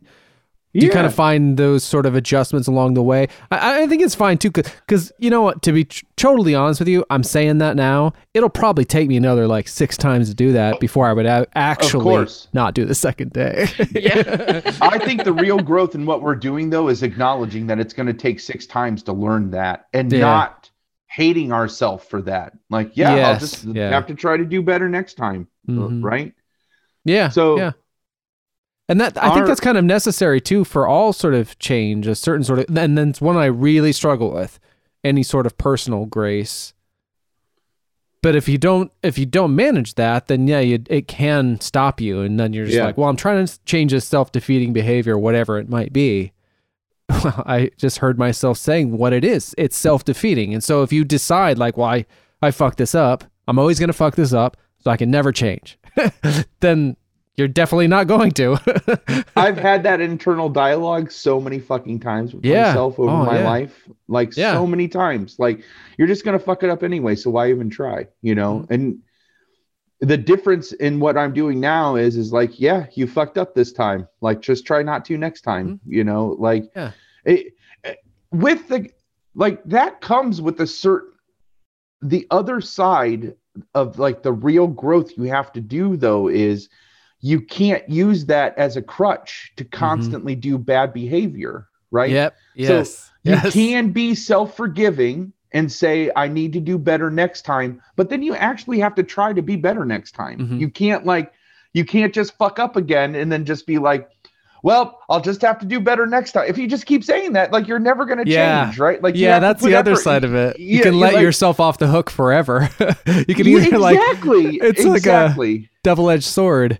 You know, I was thinking Yeah. about Yeah. that, and that's like truth with like all problematic behavior. I'm noticing as I've been trying to change certain things. I I find a lot of comfort. It's weird. Like I remember us talking about this in regards to like that year you read a bunch of self-help books, where like at the end of the day, it's like the same thing. It's like, well, I guess I'll just try to do better. I'll have to try to do better because the thing that all of the things that, and so it's like it's comforting in a way. I find that, that you come down to these fundamental truths because like all of these roads, all of these strategies, they essentially lead to certain fundamental things that yep that it's also too like that can work for or against you just like you were talking about Yeah. like you can either let yourself off the hook to a fault or you can like hold yourself accountable Yep. and responsible to a fault and finding some sort of balance there is individual and it's sort of like it takes so much um trial and error and and then adaptation all the time uh and yeah, it's intervention like that's that's really Yeah, like uh, that to me is like the stepping stone in between like the like letting yourself off the hook and holding yourself to accountable is like all right if i realize man this is like this is the third time you fucked up where you told yourself let's try better next time and it didn't it just isn't happening that you have to recognize well then maybe i need an intervention there's the growth is rec- Yeah. like saying like okay i can't do that so now i need to try to find an intervention so that the next time i fuck up or come close to fucking up that intervention will either help me recover or prevent me from doing it you know? And it's like it is this like it's a spider web of just constant self-reflection and um like course correction basically. Yeah yeah. Yeah, Yeah. Because I, he- I hear that sometimes from folks where it's just like, especially in the last couple, in the last year or so, especially, I've heard a lot from a kind of old people that are at a certain age. They're like, "Well, I'm just not going to change." I'm like, "No, yeah, of course not. With that attitude, you're not." but like, they Yeah. don't want to, and and then you hear that from young people too. They're just like, uh, and I've been that way myself too. It's just, like, but but that idea of like the adaptation and course correction and the unfortunate truth too. It's like you don't just get to. Not one thing is going to continue to work forever, forever. Yep. Whether it's our bodies or our Mhm. minds, like this idea. But there's also it's that same thing of like uh, it's daunting it's this these double-edged swords of you can either like look at the negative or positive like you need you can either say it's the same thing with the cupcake and the same thing with you're like well i messed this up three times before i did it the important like just as it's the same downside with the cupcake if you pass it 100 times and on the 101st time you ate it and that's all that makes a difference the fact that it took you three tries to actually make the change could be the thing you focus on, or the fact that you actually did make the change. and Right. then you can Yeah. kind of use that momentum to kind of realize that you can do this in other um in other avenues. Ah, it's interesting. You know, it's so wild the way these things we were talking about this on a thing that wasn't recorded or captured recently, Palmer, where you were saying you had this beautiful way of putting it of like how I think the general idea of like whatever it was we were talking about is like all of these things have to align for you to even see the same th- to hear something, you know, uh, or Yeah. to yeah, it's just weird the way all of that works.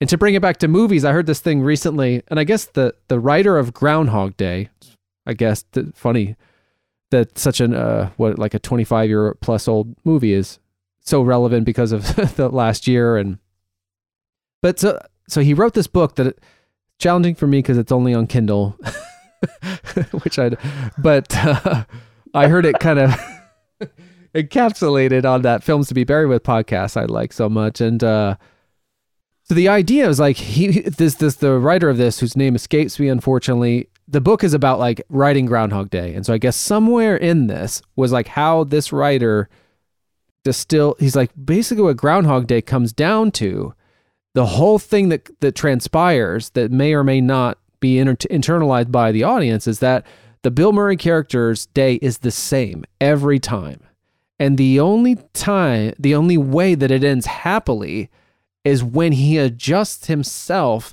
and his choices to that day to make it a good day. And Yep. it's just like when you hear it like that, it's like, holy shit, that's like all of us with every day. every day. and the only thing that we can adjust is ourselves. And and but we, it's like a microcosm of how we the, all of the things we fall into. He's trying to fucking kill himself or or indulging in things. It's it's wild.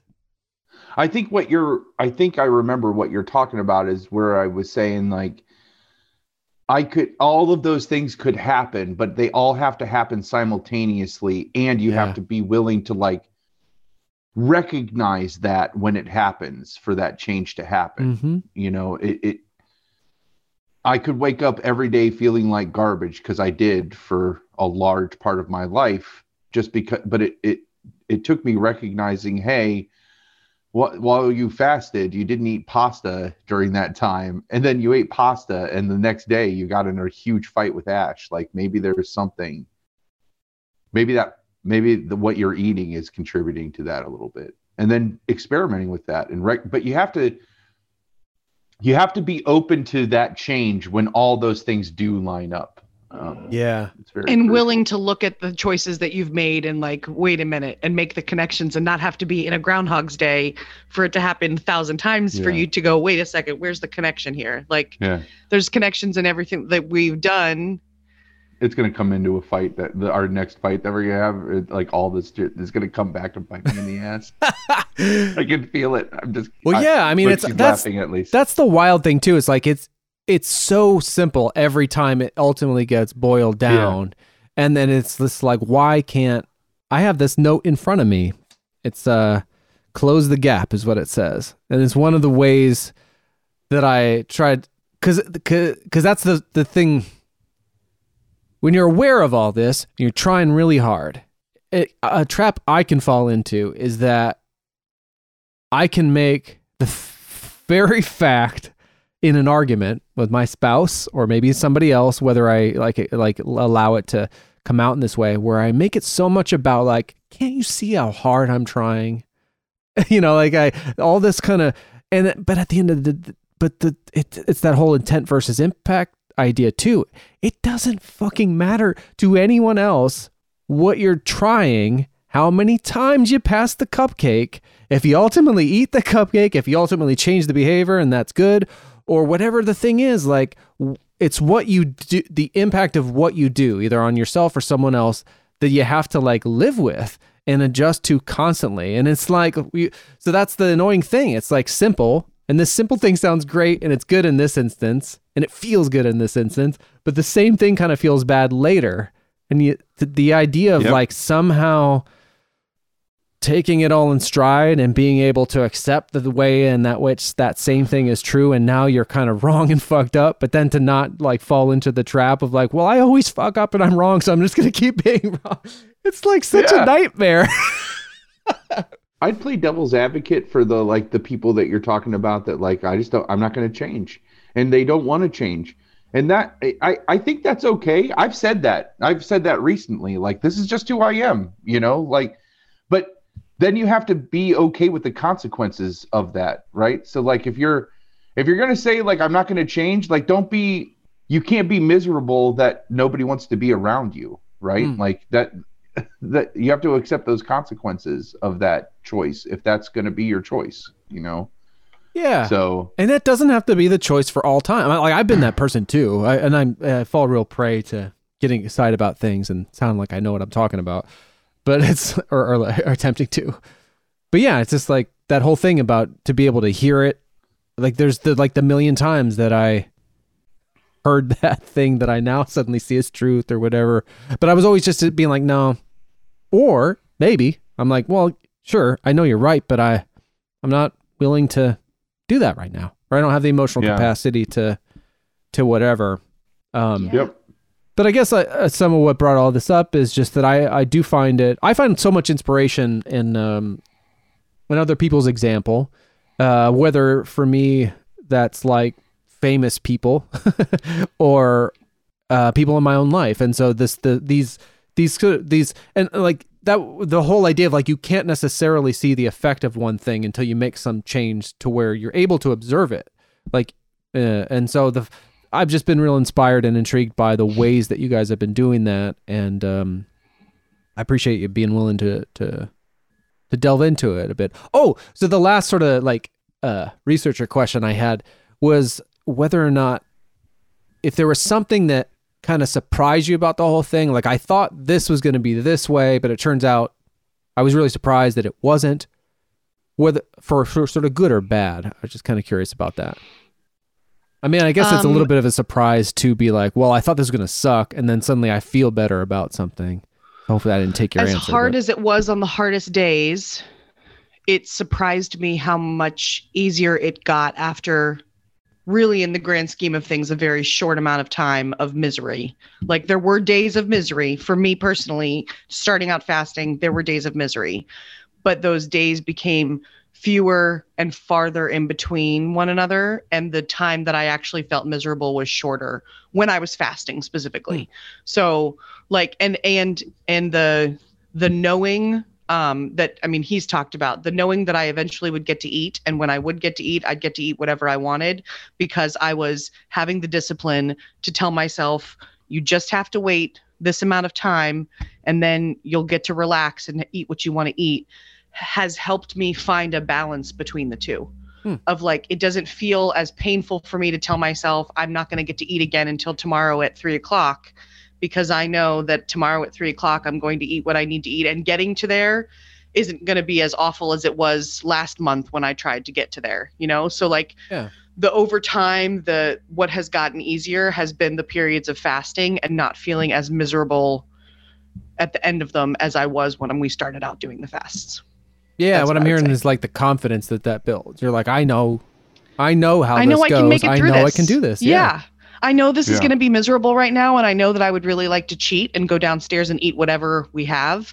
But I know that it's not in the long run, it's not going to make me feel as good as feeling knowing that I can complete this and that I know that I will. I, there's an end in sight. It's not like this is an, an un, unknown amount of fasting time. I have a very clear limit that I have given myself, and I know, like he said, you know, I did a five day fast. I know I can do this hmm this is going to be really painful because of the bad choices I've made the week leading up to this, or maybe last, you know, this weekend is going to make fasting next week a lot harder. But I Hmm. know I can get through it because I've done it before. So it's just Yeah. a matter of like affirming Yeah. myself and reminding myself that as hard as it's going to be right now, it's not going to be this hard forever. There is a very clear end point for this. And once I get to that, I will feel, I will, the satisfaction of knowing that I did what I set out, set out to do has increased over time and it hasn't got it hasn't continued to get harder to fast it has continued to get easier to do Mm-hmm. yeah, fasting. that's interesting. Yeah. It reminds me too of this uh, thing that I've been kind of trying to wrap my head around uh, this idea of like sitting with discomfort. People say that, and you guys are doing it in this. Yeah. And so, I, I, a lot of how I have uh, effectively processed things in the last year that, like you say, probably won't be the same for me my whole life, but it's been really helpful. Um, it's been my convergence of like being interested in Bruce Lee and stuff and his philosophies, but his philosophies have this physical component. So uh, it's really nice to be able to draw these parallels. But I never thought of it. Hearing your example, it's the, the you hear this pro, this thing about like oh sit in discomfort, like uh, maybe as a culture, maybe as a species, we're always like trying to if we feel pain or discomfort or conflict, we're trying to like just fucking either get it get out it away of our from us as soon as Yes. possible Yeah. yep Yes. yeah and um, so much good can come from being able to move through it, sit sit with it, and all this. So much uh, growth on the other side. Like um, all growth Yeah. is uh, painful. growth yep I think And, uh, I think Yep. a lot of This that is an interesting discomfort example when you when you force yourself to sit through it though, you realize that it you typically how much of that discomfort that you were avoiding when you finally do face it and just as you say sit in it you come out the other side and you're like that was not as bad as I was anticipating it being you know Yeah. uh, it, it's it and I think that's part of the lesson in that sitting in discomfort is that when you finally do get in it, you realize I I'm capable of this. Mhm. Like I'm capable of handling this. Like it's not going to be fun, but I can do this. Yeah. And sometimes that's all you get. And I like again, I think that's part of like where you you just come to this level of acceptance and if that comes with age or that comes with experience or however you get there, sometimes all you get is like this is going to suck, but I know I'm going to get through it. And just learning to accept the fact that that's good enough, you know, with some shit. yeah. there's a quote that I really like that I had uh, put it up, posted at my desk that I haven't been at my desk in since last March. And I went in in the last couple months, just popped in for a day, and then I spent another day actually working at my desk. And I have this post-it taped up, and I was like, I need to write this down and tape it at my home desk too, because the quote is, "Discomfort is the price of admission that we pay for a meaningful life." So. Yes, you're going to have a, a life that will have some discomfort sometimes, but you're going to get through it. And when you get to the other side of that discomfort you're going to have a, a deeper sense of meaning for whatever it is that you've experienced that discomfort is the price of admission that you had to pay to get to this life of meaning. And when i think about the struggle of whatever struggle right now my struggle is fasting and being able to complete a fast. And when i'm uncomfortable and i can feel my belly growling and i know that i'm really like i just fucking want to eat Mhm. yeah i'm uncomfortable. Sit with that discomfort. You're not going to die you're going to Mhm. be okay. You still are a privileged person who has the resources that she needs if she really needs them. You so still could go eat if you really came bit. down to it. Yeah. You really Yeah. could, but you can sit with Yeah. that discomfort a little bit longer. It's not going to kill you. It's going to be good for you. It'll make you appreciate once you get to the other side. That has, and that's, I think some of that is a Catholic principle too of like offering it up when we were kids and we were uncomfortable with something. My mom would say, offer it up to somebody who needs it more than you do, or offer Hmm. it up to somebody who needs prayers. Like, so then that will make your discomfort f- less intense because you're offering it up for somebody else. But even that aspect of it aside, like those shitty days, those uncomfortable days are going to make the good ones more valuable. Yeah, so cool. I, I mean, the the thing I was gonna chime in there was like, I think maybe it's a the idea of like just age or all this being. I don't know how much necessarily, and this is probably not something I can say as someone who's only middle aged. Uh, that that age equals wisdom. I, I think the thing that's so inspiring about for me about the example that this that, that this is for the two of you is the intention, the effort, the uh the experimentation. Like if so so you could easily have just been continuing to do the things that you were doing that you wish you weren't for another 10 years. You'd be 10 years older, but you wouldn't be actually and maybe you would be wiser, but you wouldn't have acted on any of that. And so I think that's what's so uh, inspiring is the it's it's so cool to see you taking this action, you take you, you take making these strategies. It's it's inspiring to see like, well, you know, I take real. Um, I'll apply that in some way. I'll realize like, oh, it's this is kind of like so and so when they did this and that, and um, Yeah. yeah, it's been a pleasure to talk about it with you. Thanks for Thanks. opening up about it. Well, thanks for asking so Yeah. many good questions. huh? How about those two? Very impressive. A lot of lot of lessons there. A lot of things to be reminded of. Uh, mo- both myself and I'm sure it must have helped for them to kind of say some of those things aloud uh, and share with you. So I hope you get something out of that. Um, let's see. So, oh, uh, one thing I did want to clarify because I'll, I'll often talk about how I love to eat or whatever and get a, a binge weekend or, or something like that. But I definitely don't because because of what I would take. I know from conversations like this, I don't want to give the impression that I just eat what I want and have lost like weight and become healthier. That is definitely not the case. I measure everything from my oatmeal to my water to my wine. And so nothing too time consuming. I basically just follow like recommended serving sizes. But, and then, you know, someday I'll have a cheat day and have wine and cheese uh, with the bride on Sundays. But, um, well, actually, she doesn't even have the wine. Uh, or, and I, and I have most of the cheese. But anyway, I mostly behave myself. I just have these little moments and, and aspirations to, uh, to overdo it. Okay, so rolling into this uh, this this back half of the show, uh, Palmer and I started doing this thing we've been calling just happy hour. We'll put it on a video meeting um, once every other week, and we're like, well, let's just show up, and if, whether we talk about things that we can share with the podcast audience or not, let's just make sure we just keep talking and uh, you know put our relationship first and show second. And so uh, we've been doing that, and I, I think I don't know if we did one or two that really I could that didn't there wasn't stuff I could share. But this last one we we started by talking about uh, Palmer was like really taking me through this kind of pinball repair he was doing that uh, that I th- think if you were interested in, I will send you the video clip of that segment. Um, but it didn't really work as a just an audio thing, and it's it's very much a how to. Um, but as soon as I brought up Van Damme's the the trailer for Van Damme's new movie, The Last Mercenary, the conversation started to take off in just a very old school uh, long walk, short drink kind of way, where we were just on a roll and having a great time and just sharing our opinions and the things that we're excited about, uh, you know, surrounding movies and stuff, especially. So the first half of the show is is real self helpy this week, and then the the second half is just you know pure geeking out over stuff. I think we get into zombie movies, we get into the Zack Snyder sort of universe. Um, of course, the new Van Damme trailer, which looks super fun. Uh, tr- uh, trailers in general. Turns out Palmer is like much more into. Anyway, I'm s- kind of spoiling it. So that's what uh, we're gonna go out on here. Uh, happy hour, I don't know, volume one. So new Van Damme movie though. Oh yeah, it, I, with the last action hero made me think of it because it's all it's called the Last Mercenary, and it's a Oh, Netflix. nice. Uh, it's a Netflix movie, and I knew he was doing a Netflix movie, but I mean, how to say this nicely? He's not made movies that I've been really excited about in the last uh, so many years. Though, though I, do think in like 2018 he made two pretty decent movies. Um, there, but they were both pretty somber, and his role in one of them wasn't very much. It was like We Die Young. He didn't speak, but it was it was kind of a good role. It was a lead role, but not a lot of screen time. And then the other one was called The Bouncer, which was pretty cool. But they're like dark, gritty movies.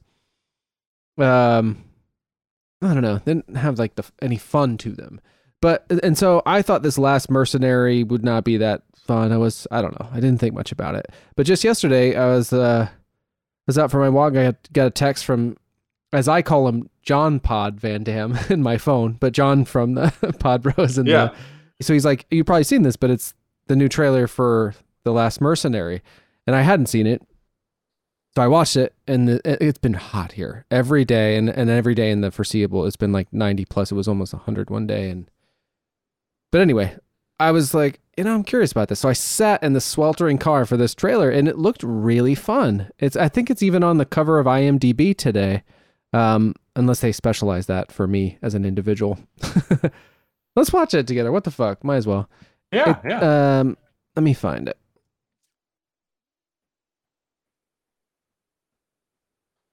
I don't. I don't know what's on IMDb, but I, I know I can find it on the. Oh my gosh, Dakota Fanning is on the cover of my IMDb. Maybe it is specialized then, huh? Yeah. Do you look up a lot of Dakota Fanning stuff? No, I don't know what she's. I I can't. Some oh, that's so trashy. I can't even say that out loud. Oh, Sometimes no, I will look no. up. I will look up actresses to make sure it's okay for me to fantasize about them. Oh, that makes a lot of sense. In fact, that seems Mhm. very responsible to me. Yeah. So, uh, I uh, because if they are not of age, I do not want to fantasize. right, because I mean, we would have been introduced to Dakota Fanning as a kid, kid, like a cute kid actress, but she's probably a grown ass woman nowadays. have you okay? Have you seen Once Upon a Time in Hollywood? oh yeah, yeah. trying to remember who's in You- that. She's in it. She's one of the group with uh with like Kevin Yeah. Smith's daughter and stuff. Uh, well, yes. yeah. So like, you know the one that's like sitting in the chair that he has to go in and talk to before he can go talk to the old man. She's like the head of all of them. I can't picture. I can't picture her specifically, but I guess it makes all the sense in the world. It would be Yeah. her. But that's her. That, And Yeah. she's in like she's in like a strap shirt, and that's it. And like you can see her nipples shirt. through the strap shirt, and I'm just Oh. like, holy crap, she is hot. And Ash, Wait, is have you vetted Dakota this? Fanning." Is, is she? Huh? have you vetted this? Is she old enough to be? Oh yeah, she I, she is. I don't know. I'm pretty sure Oh, her good. sister is now too. What's the sister? her sister the- was uh Elle Fanning. she Elfin. was in- Oh yeah. Oh Yeah. man. That's and so yeah. I re- like Lo- the whole reason this all oh shit this is like so so Logan and I went and saw Super 8 at the theater in Columbus. Oh sure. Uh, yeah. What would that have been? 2008 ish or something? yeah, and we got out of that and we both were like, man, I got to look that actress up. She was like really good and and attractive. And then we looked her up and she was like 12 in that movie. Oh, and I That is- yeah, I know what you mean though, because when you said Elle Fanning was her sister, I was like, oh yeah, of course. I guess I kind of knew that. But my first picture of Dakota Fanning is something like I Am Sam or Man on Fire, and she was just a little tiny Yep. tyke. Whereas the first time I remember seeing Elle Fanning would have probably been Super 8. I think of her more more so even from like We Bought a Zoo. Anyway, but what I'm getting at is she always from the first time I saw her, even though she might have been a comparable age, she always seemed older to me than what who is probably her is which one's the older one? It must, what, uh, Dakota, Dakota. yeah, exactly. So it the, the younger one always seemed older to me. So I, that actually tracks for me. and, and Elle, I feel like Elle Fanning, like Dakota Fanning, is a fantastic actress, especially as a kid. She just had like a screen presence that was ridiculous. Yeah, Um, yeah, she held her own with in Son. uh, I yeah. With Sean Penn, with, Sean Penn, Denzel. and like Jesus, yeah, like like all these people, she just did fantastic with, and uh, Pfeiffer. Also, I am Sam. Yep. Yeah, she's great. but but Elle Fanning in Super Eight, she didn't have anybody she needed to play against, and she just like stole every scene she was in. She just had like a, I don't know, a, a maturity to her acting that was really. It even surpassed the other kids that were in the movie. Like it felt like she was an adult playing a kid, and they were just kids playing kids. yeah, But uh, yeah. here, if you click that link, you can see what Dakota Fanning looks like in Once Upon a Time in Hollywood. Oh, like right. Yeah. Oh, that's even Yeah. different than I picture her. I think the first time I saw her where I was like, oh, she's grown up now was is it called The Runaways? The the movie about like Joan Yeah. Jett and the Runaways. Yeah. Um she was so cool in that too. She still played a young younger lady, but who did she play? She play, played uh no, I don't remember. She played a real life person, of course. The, the the the they wrote the song like Cherry Bomb about. Anyway, that made a big impression on me as well. Kirsten Yeah. Dunst was another one, like where Yep. but the thing there was like when we were introduced to her, like she was literally our age. so it was Yeah. okay. it's That's been, the it was okay if- then and it's okay now. Uh, yep. I have that same philosophy on Natalie Portman. Because uh Beautiful Right, yeah. Girls or whatever with Natalie Portman where she Yes, plays the neighbor. yes. Like this like she's this eight year old neighbor that this right. grown The, old, ass man the oldest eight year old in the world is world. like who like has they had this romantic connection that both of them realized they could never pursue.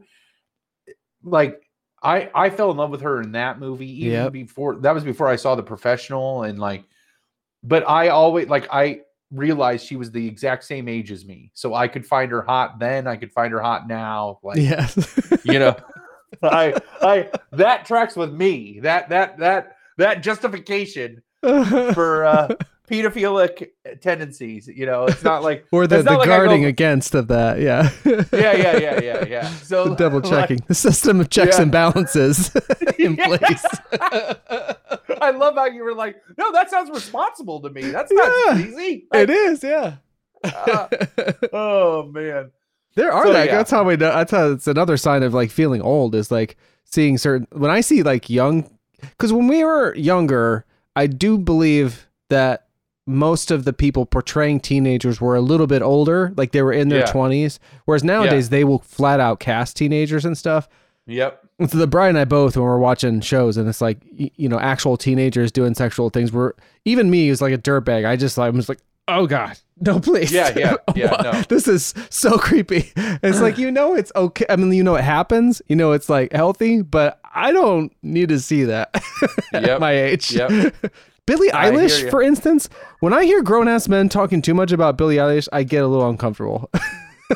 Yeah. because they're like when they get a song like what is that like bad boy or whatever and she's talking about this that being on her knees and then i have like a grown-ass man like telling me about that's one of the songs of the year i realize people get different things out of music but i'm a really lyrically focused guy an artist focused guy so i can't do that i'm not talking about you by the way i just remembered you like billie eilish there's someone i have in mind who doesn't listen to this who is a good guy but this this about i was like that's questionable to me Yep. Mia. Does she listen when you do that?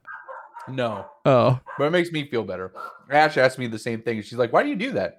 It makes me feel better. it's a release. yeah. Oh man, Uh. All right. I got a lot out of that that little side note there. So let me.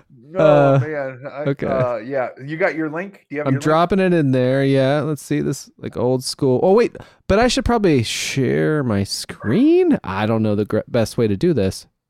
No, we'll do it the way we used to do it, where we'll just count to three. I'll cue it up, Yeah. Okay, I do have it queued up. I like it. and then uh, just uh, on. We'll do. We'll do a uh, a Palmer's picks three. I like it. Are we talking through it? No, we can. We'll see. What On happens. three. A lot And- happens. okay. And three. Sur un fax Tu envoies un fax avec un code First off, it's all in French, which I actually think is kind of Oh. good. Good thing. Yeah. But what we'll see, it's it's very fun. Té au monde. Expert en pilotage, en Oh wait, wait! I get. I'll translate or I'll read the things. Elusive. Ou son surnom. His code name. I, I have. I have. Yeah, I have. Uh, Missed. uh, close caption. Oh man. I was just thinking for any. fucking great there with that beard. He was doing a split. I was thinking for our podcast purposes. Oh, sorry. Um, a Netflix film. Le dossier est tanché. Your son's file is requested. This- you, you've saved other people's kids. This one's yours. On va où Where are you going? Going. Get in. there you go. Je suis content de te rencontrer. It's great to meet you. If you want to stay alive, do as I say. Look at that face. L'acheteur, c'est. The buyer's using Archer's I- Archie's ID? Yes. On retrouve cet We have to find the imposter so I can be cleared. Et s'il te trouve, il If they find you, they'll kill you. Don't do the bad job. This summer. Simple, you were never there. Agents have a rule no attachment. Parce que on France's national security is at stake. Il faut ouvrir We have to reactivate the network. Get down! Who's blowing on my neck? It's not funny! Guy's playing video games. Van Damme's kicking ass in a gym Terminator. Terminator style. My man, this is a nightmare. Trying to read it. Want to play? On va jouer. Let's play. Oh, look at the hair. I know, there's so many costumes. To music. On a scooter in my underpants. Say hello to my little friend. One life is on a long battle. One last kick, punch, flip, dance, jab, split. Vrai reconnaissent vrai, gros. Oh, he can still do it. The Last Mercenary, Jean Claude Van Damme. Netflix. What's the date? July 30th. Oops. Sorry, that was a little sh- bit of a shit show trying to read all the dialogue and the everything, but uh, yeah, it looks fun. Like he, he wears, Yeah. it's almost like Jean Claude Van Johnson type poking fun at himself while also, um, you know, doing some shit. But yeah, like so many costumes. He was dressed as like a gym teacher with long blonde hair at one point, and then like as a a lady with like long beautiful hair. Yep, yep. Uh, so many different like looks and shit. So yeah, I'm very pleasantly surprised by that. Looking forward to it. Yeah, absolutely. No, it looks fantastic. Uh, I, I, we, so we talked with Ash. Uh, it came up how we canceled Netflix, right? oh yeah, and, yeah. Uh, I just signed back up for it because. oh good. Yeah. well, so, for me, yeah. in my mind. uh, so I'll be able to watch that, which is nice. But the reason I signed up for it was because I wanted to watch um, War of the Dead or Land of the Dead or something like it. The new Zack Snyder zombie Yeah. movie. Army of the Dead, is Uh, that possible? Army No. of the Army of the Dead. That's it. That's it. But isn't is that oh no, Army of Darkness is the Yeah. okay, is the old uh, Yeah. Sam Raimi one. Okay. So I was hoping that this would have been like a sequel to maybe his like Dawn of the Dead, and he was maybe going to re in like Oh, come back yeah. to that universe, you know? Because I, I listen, I I know Dawn of the Dead is a fantastic masterpiece of horror. Like it is Yeah, the 70s very well one. The '70s one, it is awesome. It's fantastic. But I love Zack Snyder's version of it as well. It- it- I put they, they're just two different things in my opinion. Like I- Yeah, they are. Yeah, one's got the cra- That's the first time we. Well, no, No, 28 They- days later was the first like fast zombies. which Yeah, like, technically were infected with the with a rage virus, rage but virus. Yeah. but yeah, Zack Snyder applied that to like zombie That zombies, concept. and that opening Yep. is one of the best openings ever with Sarah Oh, Polley. yeah. Fuck. Yep. We're and it's so oh man, it's great because she's I'm picturing that whole thing because she's like leaving the hospital.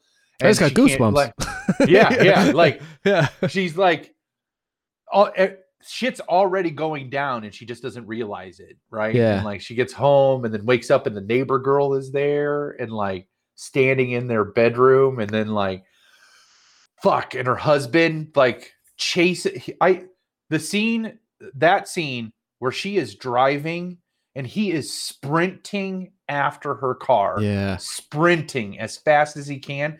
And it's only because somebody else is out watering their lawn that he veers off and like, Oh, right to Go- to go like- get them instead. Yeah, yep, yep, yep. Oh man. It's that, yeah. No, I love that. So I was ho- really hoping that he was kind of trying to get back into that universe, you know? Have you seen the trailer for this? Have you seen anything on this one at all? No, I just have heard the title, and I, it didn't occur to me what you suggested. But from your tone, I'm guessing it's not a sequel or in that realm. It's not. it? It's not even in that universe. No, it's kind of. um I don't know. We could watch the trailer. Yeah, for that too, yeah. if you wanted to. Let me. Yeah, let me that's bring up- uh, yeah. You picked the version and all. So this has a John Batista. uh, No, Dave Batista is the Oh, main yeah. character. Yeah, I love And him as and- Drax. Oh yeah, he- that character was made for him. Uh He played Tong Po too in the Kickboxer reboot. oh, really?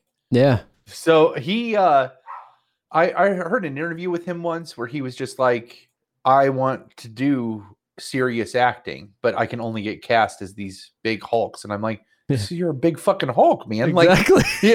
you don't look like a human being, so they're not going to cast you to play a human being. Like, also, you don't Uh, get that way by accident. It takes a lot of work to get exactly looking like that. Like, if you want, if you want to seriously act, like, don't be that big. Like, just stop working out for a little. I, I know that's I'm really minimizing it, and it's like, I mean, he's alright. an Adonis. Like, don't get me wrong. Like, he's gorgeous. Like, but man, stay in your lane. You're a big guy. Just be do big guy stuff. Look, It worked for Arnold, right? Like, Yeah. And then when you get old and you like let you know you stop worrying about that as much, and you then you can do the like more fun, serious stuff. Like, Yeah. like Arnold's done some of that too. You know, So- JC, JC has got a be- the best sense of humor about himself as everybody, but he Yeah. uses that to play. Like that's the thing you'll see in all these movies. Like he's always putting on these costumes and stuff. But when you do that, I I feel like that's his way of getting to play other things. He doesn't Yeah. really get to do it, but he's like, look, if I'm stuck in this little box, you got to let me play a little bit. exactly exactly no and Uh, i think that's smart and, uh, and yeah. just knowing it you know so and i'm not and i also don't want to minimize his acting abilities he's in the opening scene from blade runner 2049 oh, I Which haven't we seen have to that get- yet. we have to get twinkie on to talk about that because i finally Mhm. made it through it and it Oh. is uh, it is moving at how good of a movie that is Uh, i know Oh, like that's exciting. it, it is it absolutely blew me away when i finally got through it and just like but he's in the opening scene of that he does he is a good actor that's the that's the thing but it's like you could be a good actor in action movies you'll make the action movie better if you're Mhm. doing that you know so yeah. um yeah I watched that movie he was in with uh, Kumail Najan- Najami. Am I saying that name right? It's like a it's a pretty throwaway movie, but it was he was fun in it. They were both fun in it. And there's this one scene where they're fighting. I think can't think of what it's called. But they're fighting like he's he's a huge guy cop fighting people and Kumail's just like just just defeat him. it's one of my favorite things in the last few years. That was this encouragement to the fight. Just defeat him. I can't think of the name of it. I guess it doesn't matter. But he's in uh let me see here he's got a lot of shit coming out like Army of the Dead, WWE Survivor Series, stop wrestling. That's the other way. If you want to be a serious actor, stop fucking wrestling. Oh, he he's an active wrestler. He came from that world. Yeah, Batista. It was who he was as a Oh. wrestler. Oh, so like uh WWE type thing. I didn't Yeah, realize that at all. Somehow. My Spy is that it? Oh, it's Stu- Stuber. That's what it is. Because Kumail plays a an Uber driver. Oh, Stuber, I mean, I see it. it's silly, but I don't know. It was really fun. Yeah, he like, he, and I still stand by it's uh Kevin Kline's statement when he won the Golden Globe for the Ice Storm. It was the same year that uh In and Out came out, Oh yeah. and he was much more proud of his work in In and Out than he was of the Ice Storm. Hmm. And he said in his acceptance speech for the Ice Storm, it's a lot harder to make somebody laugh than it is to make them cry. And he wa- like pretty much walked off the stage after. he said that. Nice. Yeah, like uh. Yep. so especially oh, in the, the with like to make you can do things in movie like you can do the music so much relies on the editing all of that kind of stuff and you can you can pull those heartstrings but you can't and i think there's a similar balance with with the comedy but it is i do i haven't done en- enough myself to like speak from like experience like they do but i i can imagine how it would be a harder magic trick to pull off because you can't just put funny music under something Yep. and have it work. Yep. It it could make Yep. it ridiculous. Um, exactly. Well, let's check this out. This uh, Army of the the Dead. I got it. I got it ready. It's another All right. Netflix. That's right. Of course. Yep, it's right on Netflix. Uh actually I think Warner Brothers sold it to Netflix. And in hindsight, they regret doing it. So Oh, because of the theater situation and all that. uh no, I don't think it necessarily that, just that it, it it did better than they thought it would. So um and I think they're trying to mend their relationship with Zack Snyder because they want to reboot his version of the DC universe. So Oh, we should talk about that a little a little bit. I've heard the opposite, like that that they're they keep saying they're done, and but but they did put money into that you know Justice League thing on HBO the, Max. the Snyder cut, yeah. Yeah. And and the Flash is getting ready to come out, and that's supposed to tackle the multiverse. And they're supposed to be like Michael Keaton Batman in that. Right. Yeah, I'm, I would like to see that. I have not been excited for a superhero thing and I can't remember when. Though most of them Yeah. I've seen, oh, this hurts me to say a little bit, but we tried Justice League and on HBO Max. Did you try it? I did, and I couldn't do it. Hey, we were watching like a segment at a time and all this. And uh, I'm fascinated by it. Like I'm fascinated by train wrecks like that, especially when they have different Yeah. cuts and stuff. And I never saw the Joss Whedon one. And so I heard this really long podcast on how did this get made. Usually that show is all about like these are bad movies and we kind of make fun of them, but we're like, how'd this happen? Who let this happen? but but they're also like they'll watch those movies and like this is fucking great. Who cares like that it's kind of silly. But Right, so they did this kind of semi-serious one on the Justice League cut. It was an unusual move. But anyway, after listening to that, I was fascinated because they all said it was superior to the the one that came out in theaters and didn't make any sense. And then it, it it's like it works it seems to work on its own terms is what they're saying. Like you Yeah. accept the it gives it the grandeur and the time to unfold. It it at least you can track it and it's kind of a it's its own thing. And they're like it's important that they call it the Zack Snyder Zack Snyder's Justice League or whatever. It's like it's his Yeah. vision. And they're moving forward with all these other movies. And I think the idea is like that rather than have the the Marvel universe that is so um singular and like things don't necessarily deviate or whatever is like with DC maybe there's embracing the multiverse and you can have this and then you can also have the whatever new Batman movie and the Flash and it's not going to be like the same people always and all this stuff Yeah. kind of a multiverse type deal anyway but we tried it and it wasn't I wasn't like fuck this I hate it but I but I also just like I couldn't we just ended up stopped watching it because we were never very excited to go back to it. We were watching it in like those 40 minute chunks. So I was a little bummed. I'd like to get Yeah, back to it in a way because like I actually did well, I don't know. I was gonna say I actually did kind of like Affleck's Batman. I don't know if that's true. anyway, but so but I heard that they were stopping it. That that were like they kept putting out press releases and stuff like this, or be like, okay, we did this, we saw this through, but this is the end of Zack Snyder's thing. Um, this has been a few months though, and I don't follow closely. So, do, yeah. where do you get the sense that uh, that they're going to start I- it up? So, I mean, all of this is rumor, right? Even Yeah. like what, even your your side or your take on it is rumor. So, I, what I heard was they are really banking on because the Flash has been in like a quagmire, a production quagmire for like years, I guess, and Oh. so it's finally like taking shape, and they're focusing on the multiverse. And the rumors I heard was that they're going to use that multiverse as a justification because there's like, you know, there's like uh Robert Pattinson's Batman. There's a like called The Batman that's going to come out in like 22. And Yeah. then there's, but any of this stuff that's happening isn't taking place in that universe. So they're trying to use the multiverse to, like you said, to justify all the different versions of these things existing.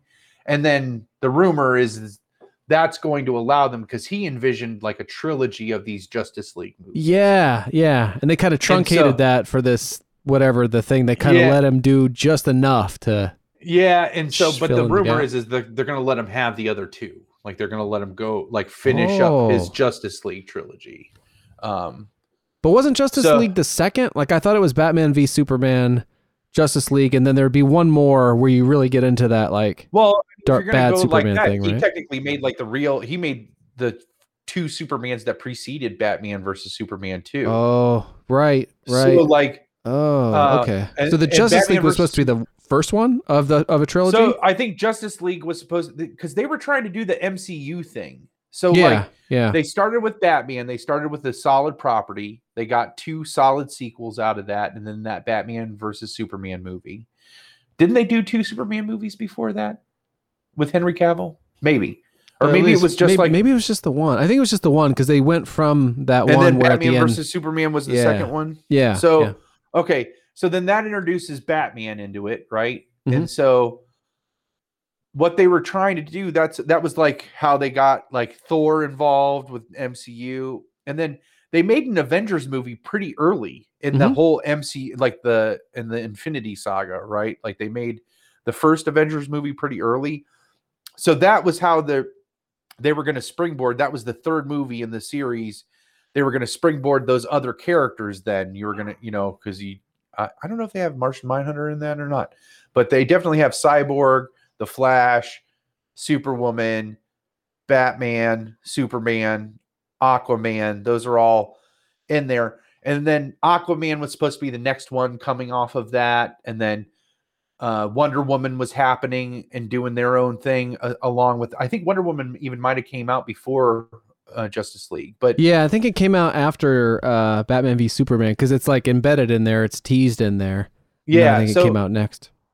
so there, Zack Snyder was going to get to follow Superman through to the just through the Justice League stories. He that that was going to be his part of the properties. and then Ah, all these other directors were going to be doing the other characters. But anytime they came into a, a Justice League movie, which he envisioned three of those, anytime they came into one of those, he would be directing them outside of their own series, right? So yeah. Like Affleck I- was supposed to do the Batman for the longest time. he was, and he was shooting it, and then like, I, I'm thinking alcoholism is what drove think him away so. from that. And I heard Uh, a rumor, like, or I heard in that same podcast, they did a kind of crossover podcast with with a thing I would like. I think, like, how did this get made? They did a crossover podcast for this Justice League thing with. Can't remember the name of the podcast, but the, the that podcast goes through directors' careers and follows them. Can't believe Gotcha. I don't listen to this thing, but anyway, so they were they were kind of approaching it from um, from that standpoint. But but uh, I, it was in this podcast that I heard a report. It wasn't like someone said, I heard this. I don't think. I think it was from somewhere, but it definitely sounds like a rumor. Basically, that some friend of Affleck, because it had like Affleck's version had like the writer of Argo involved and like it had good people involved.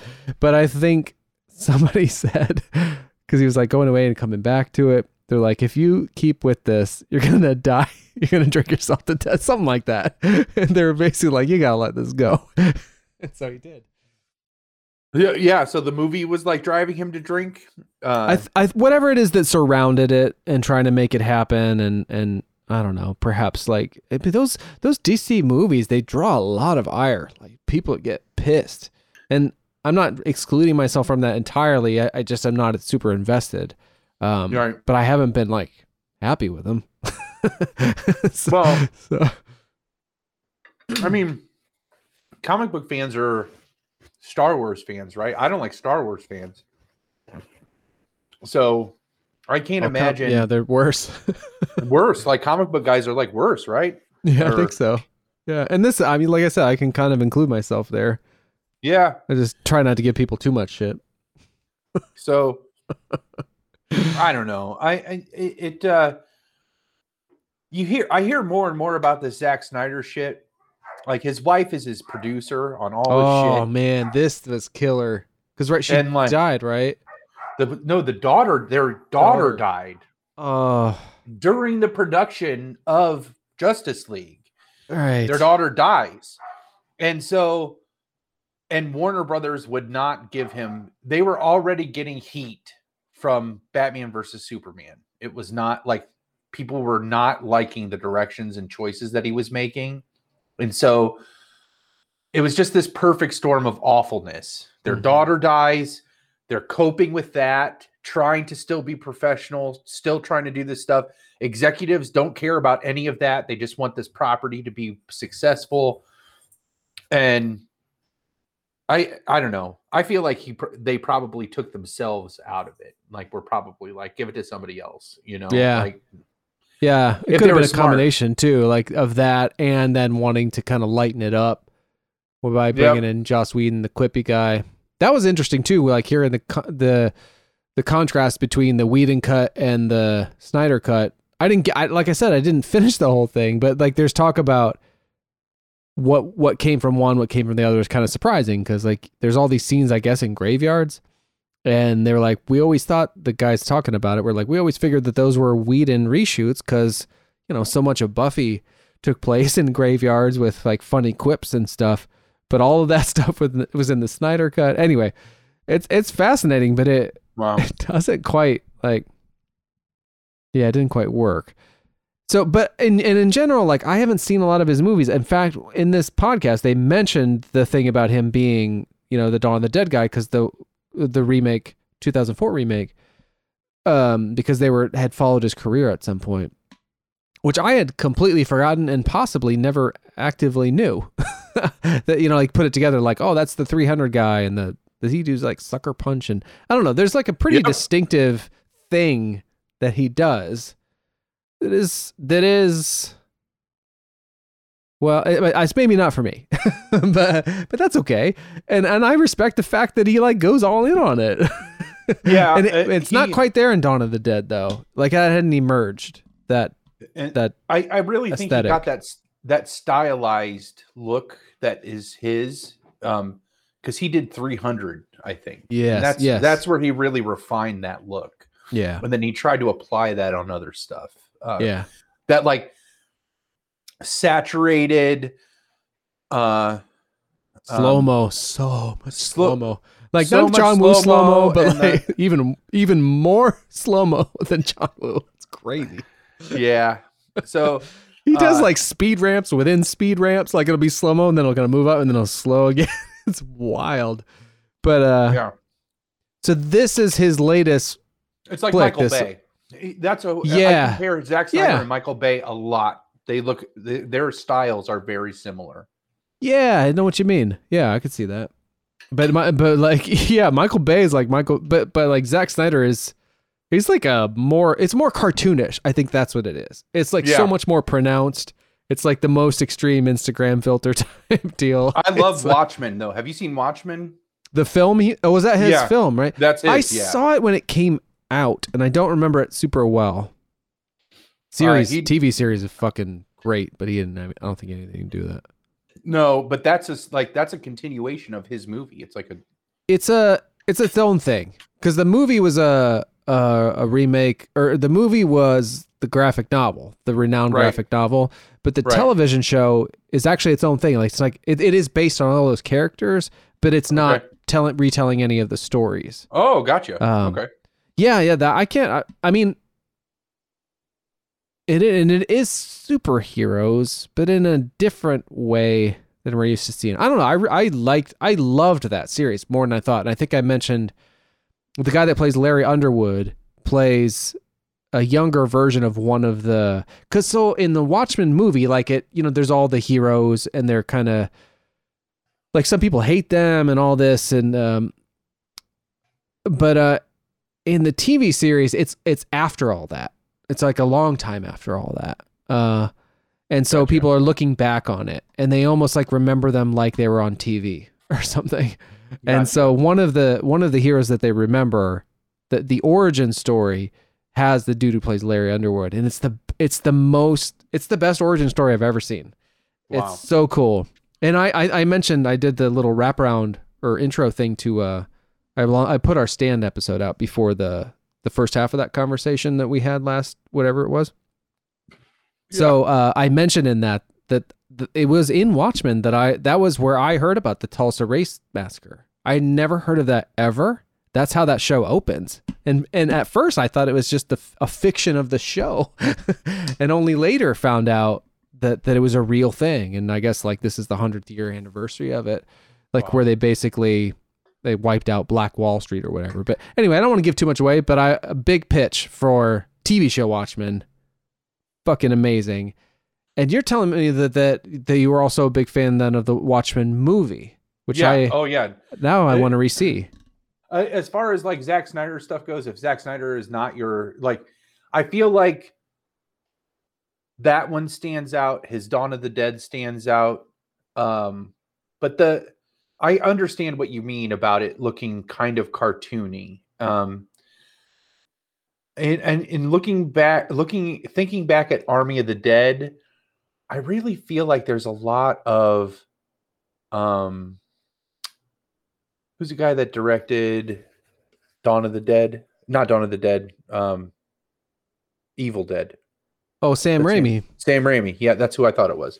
I feel like there's a little bit of homages in the like style of makeup that they use in this Army of the Dead uh, to to his style of making people look, especially in the Evil Dead. Anytime somebody would get possessed, their features would change. And the the the zombies in this Army of the Dead remind me of that. But let, Oh, let cool. we've been Let's we've been it. You yeah, teasing around this for like oh, oh yeah long walk for this. But let's let's watch this and then we'll we'll dissect this a little bit. And i won't give Okay. I, i probably will spoil the shit out of it. Sorry. So That's that's okay. I'm not, I, I like I'm quasi curious, but I'm much more interested to talk about it with you. yeah. All right. So let's uh on three and three. Actually, I'm not including the trailer because it's mostly uh, the cover song that we we'll, we'll talk about after, and couldn't necessarily follow a lot of it via audio, and we didn't talk through it much, and we don't want to get dinged.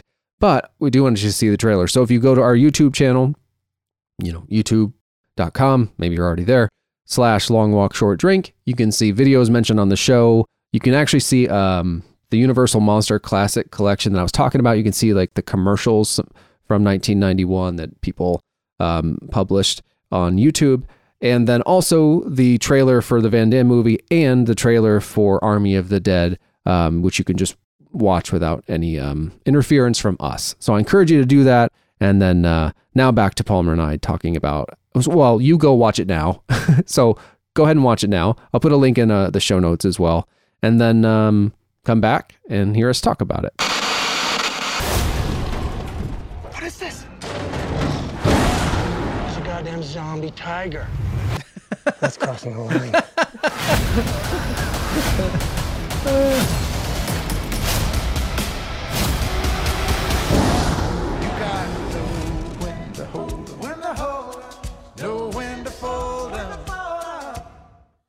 And I, I don't know what it is. I'm just a sucker for a good remix, and that is a great remix of "No One to Hold 'Em." yeah. It's like yeah.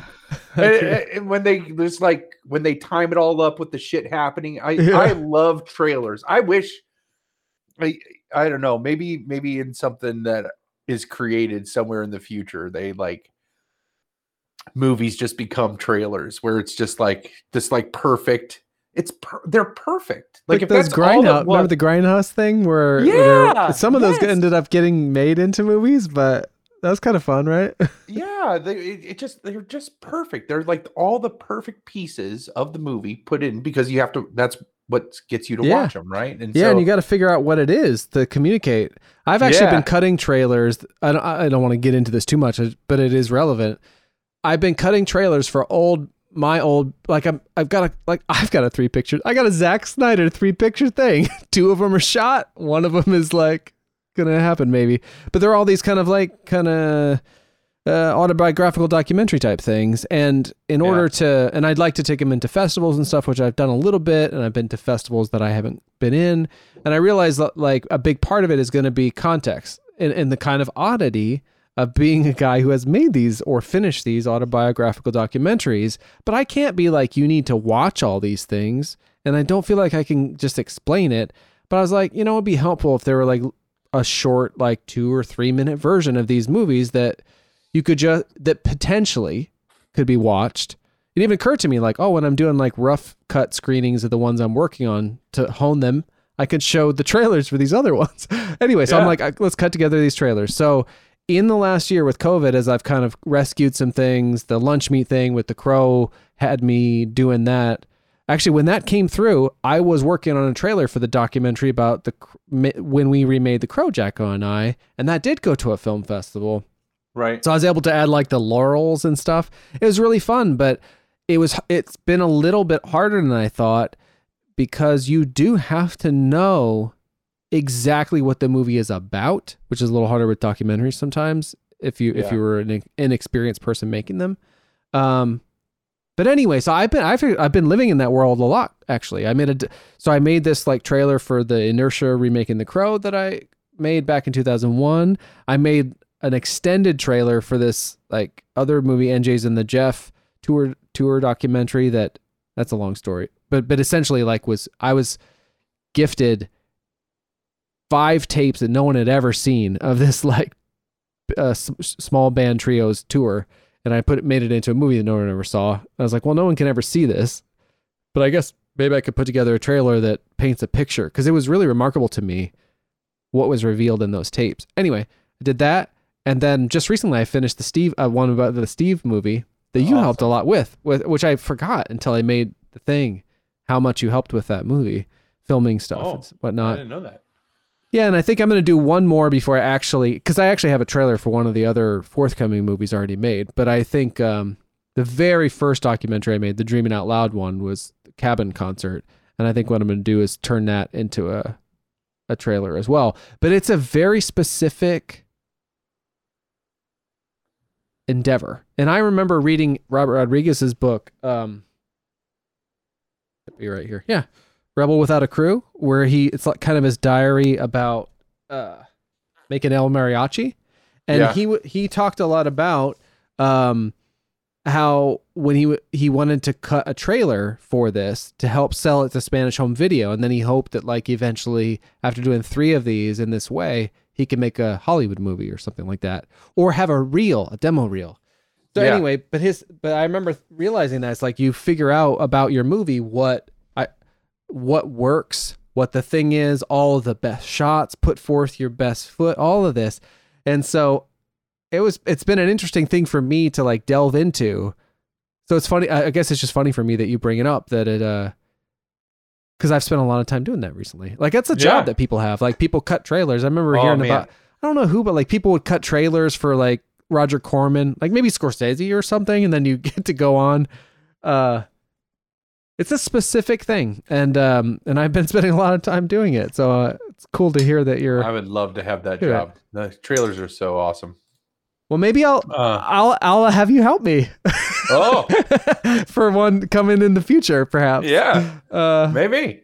or like at least give me some feedback. Because, but anyway, the the idea, uh, the only reason I don't watch them is because I I love going into movies that I'm excited about fresh.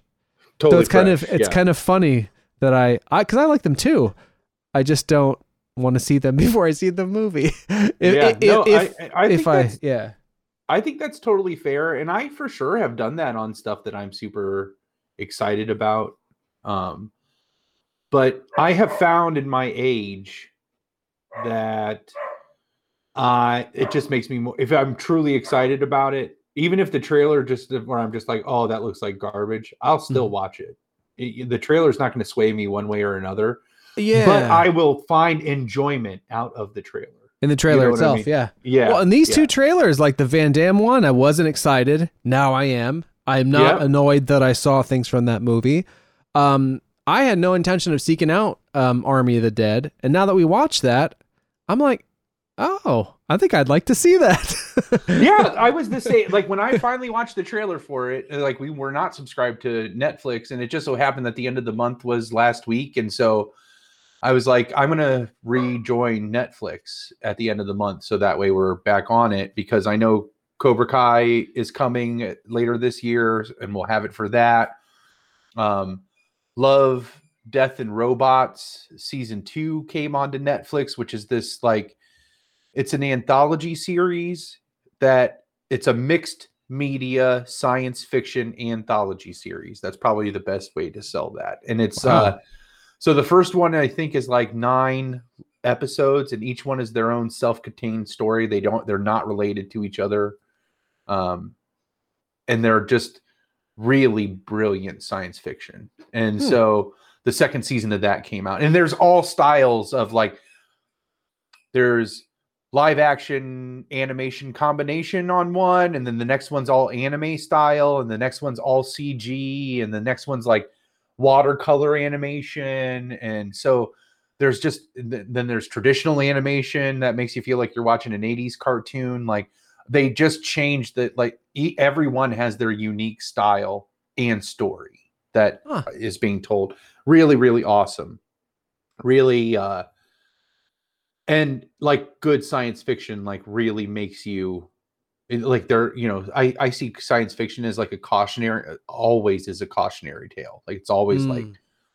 this is where we could go this is what could happen this is like this is how technology could shape society you know Yeah. and uh yeah uh, they're all good all I'm good. interested in that Blade Runner thing. but I'm I, the Blade Runner's got to be like that, right? The Oh yeah, yeah, yeah. big time. Uh, Huh. it, it is. Yeah, I would highly recommend watching that. It it just I re- I remember finishing it because I watched it over two days because it is kind of long and it is. I mean, Blade Runner is a very like low key movie, right? It's an a- like it's a quote unquote action, but it's a lot of like it's that noir style. yeah. so it's there's like a kind of a yeah. There's starts it's- and stops. yeah. yeah, and it's dark and like it just feels a little oppressive and like the color palette's not very like broad and uh 2049 oh jesus there is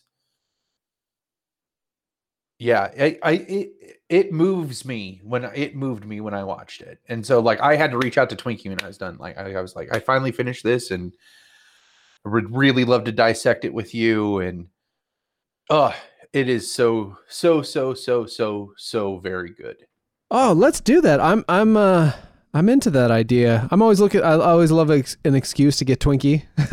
Yeah. on uh, on one of these calls, and I'm intrigued by that. And it's all it's nice too. We do a lot of TV series. I, I realize, and that takes a minute. Yeah. Which which is Yeah. very rewarding. Um.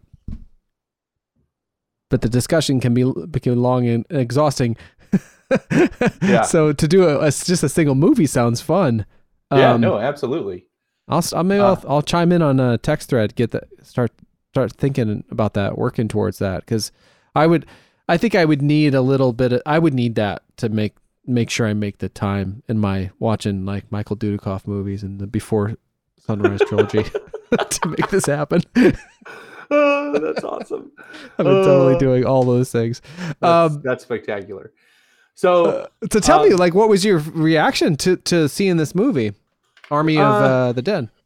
so I, I there is uh I don't know how much how much you have seen in the news about it, but like um I without giving away which character or actor it is, one of the actors was added their their performance was added in Oh. post production. I've, I know that that happened, but I don't know who. I think I knew who Okay, was so replaced, I- but I, I don't so, know who uh, was. Yeah, who so I'm not going to tell you. So don't seek that out if you're going to watch it. Don't seek that out because I'm curious to see. I knew that going into it, and it was very telling knowing Ah. that.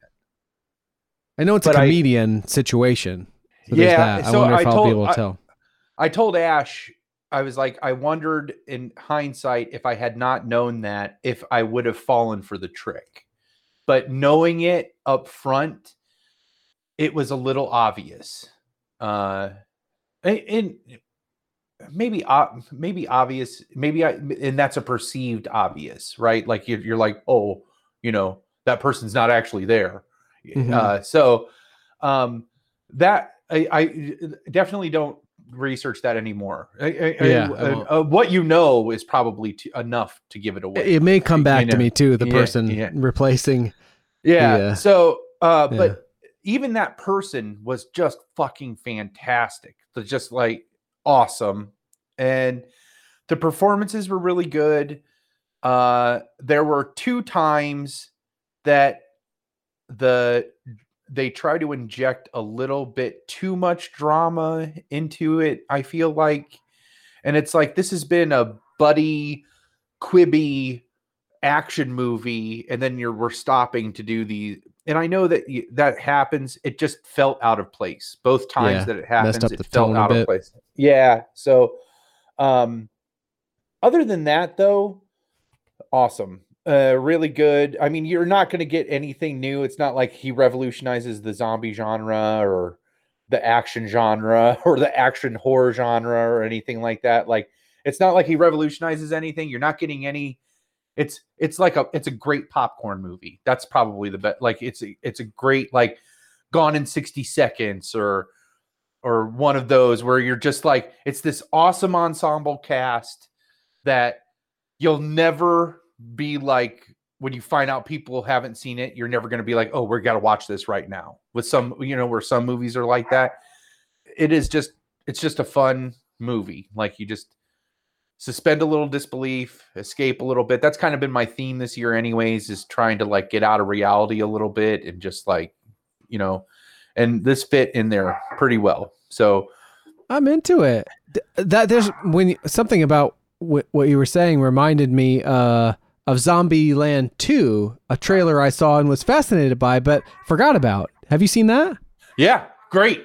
It also good. Fucking amazing. Like, they did such a good job. So, that has a long history too. So, like, Zombieland, the first one was fantastic. Yeah, right? you Like, showed it- me that. I remember you came to our place in uh, Cleveland Heights, and I I'm sure we had some drinks, and I I think you fell asleep, which I have Always like happen. I love that actually. but, Yeah. uh, but for some reason, I don't remember the movie very well- almost at all.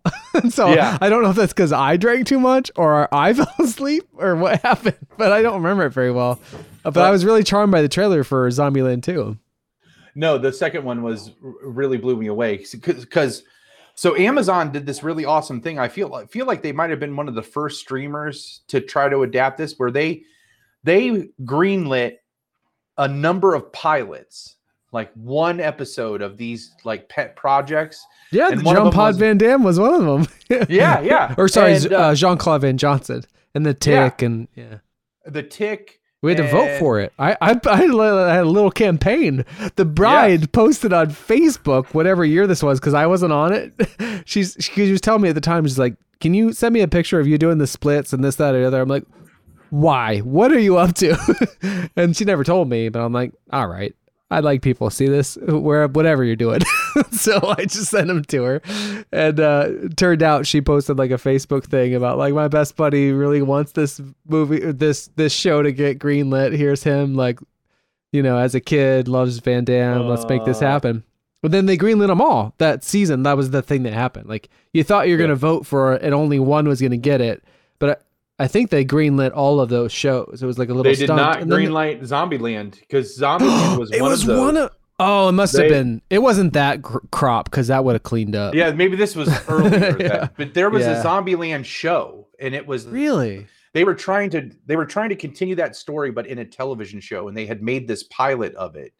Um, I, I wonder if I can find because it's not like it's not Woody Harrelson; it's somebody playing Woody Harrelson's character, Oh. and that's probably why it didn't take off. Is because you know it, only Michael Cera is that Michael Cera? No, Mhm, Jesse. I- Is it Michael Cera? No, no, you're right. Jesse Eisenberg. Sorry. Jesse Eisenberg. You got me yeah. there for a second.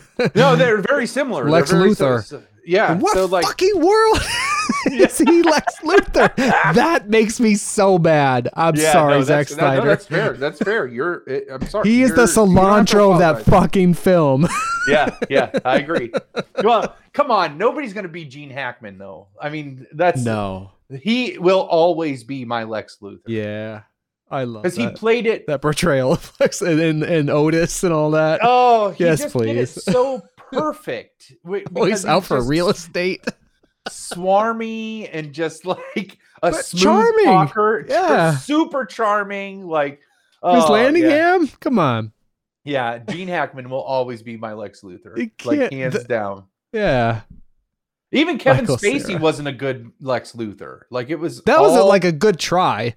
but but yeah, no. yeah, I'll give you that. But That was a good uh, idea at the time, I think. Yeah. I could see.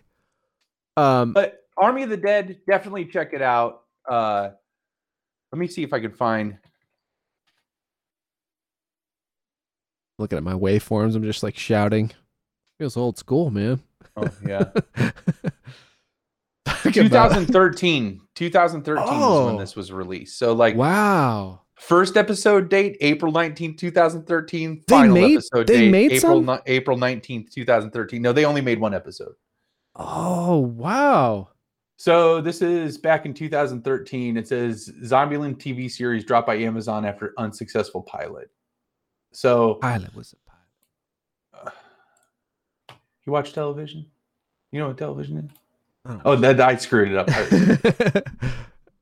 That's all right. Uh, if you uh, click that that Oh. I just sent you, that will show you at, at least a screenshot of like these are the these are the people they got to play those characters. Oh, And this doesn't feel right. yeah, yeah, yeah. And so they already had something going against them, right? Because you, I mean, there is something. I feel like Woody Harrelson plays himself in that movie. Like that's that's what Woody Harrelson would be like in a zombie apocalypse. Uh, so, but yeah, the see that I would recommend going back to the first one. I'd recommend watching the second one. Maybe they don't age very well, I guess. But The- well, the second one's like what?